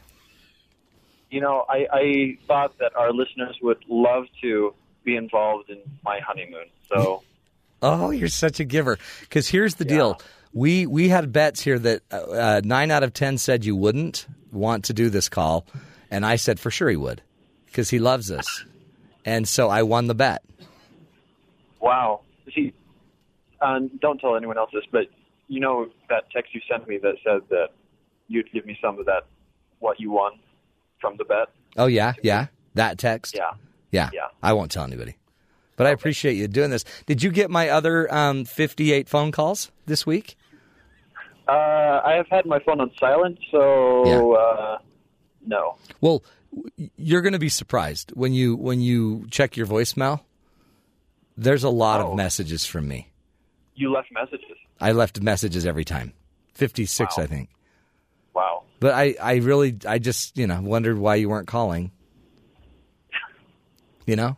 That's that's very kind of you. That's very thoughtful. But I so- really appreciate that. I've been I've been in your thoughts for so long. Oh, no. Yeah. We've actually been looking for you all over the city. We sent Mike out for two days just driving around looking for you. You you, you knew that you know I've been on my honeymoon. So Yeah. Yeah. Okay, Yeah. Yep. but you still looked for me. Well, yeah. Well, we wanted to talk. That totally makes sense. Uh, how, how, how's the honeymoon gone? It's going fantastic. You're still in love, right? Yeah, definitely. Very much in love. Even more so, even. Have you had that moment when you're like, oh boy, she's weird? Have you had that moment yet? Not yet. Okay. Well, call me. It won't happen for a year or two, three. Okay. I, I- you know what? Ask her if she's had that moment. I just want to know. She has, hasn't she? Yeah, she has. Yeah, I knew it. I knew it. I knew it. I I knew it. It was. You know what it was? It was when you were driving home after your reception and you texted Terry. Oh, Right then, she's like, "Oh man." yeah, that was probably it. Okay. She she just barely said that you still owe her a tango, though. Oh yeah, yeah. I will. Uh, no, she. We did the tango at the wedding. Oh, you did the tango? Was that not Kaylee? I apparently not. Well, who did I tango with for a half hour? I have no idea. That's messed up. Wow, that's embarrassing. I think it was her mother. Yeah, were you at the right reception? I don't know. Was it in Bountiful? No, it wasn't. It was in it was in Salt Lake City. So Oh, that's you're embarrassing. with the wrong bride. That's embarrassing. Oh, that is so wow. bad. Oh, James, Oh, man, wonder what was going through their mind. that's so weird. Anyway, we got to go, but um, we love you guys, and we're glad you're still married. Oh, me too. Well, I'll, I'll be in studio on Monday. So Okay, Monday we're going to have a whole breakdown of your honeymoon. It'll be great. Yeah, Bring the PowerPoint. Uh, Will do. Good job. Good job, Kaylee. Take care. You've you still got a little more time with him. That's it, folks. That's the show. We just jumped in on someone's honeymoon. How cool is that? Only the Matt Townsend show can get away with that. We'll be back Monday, friends, with James Birdsall, married and all. This is the Matt Townsend show. Over and out. Have a great weekend and Mother's Day.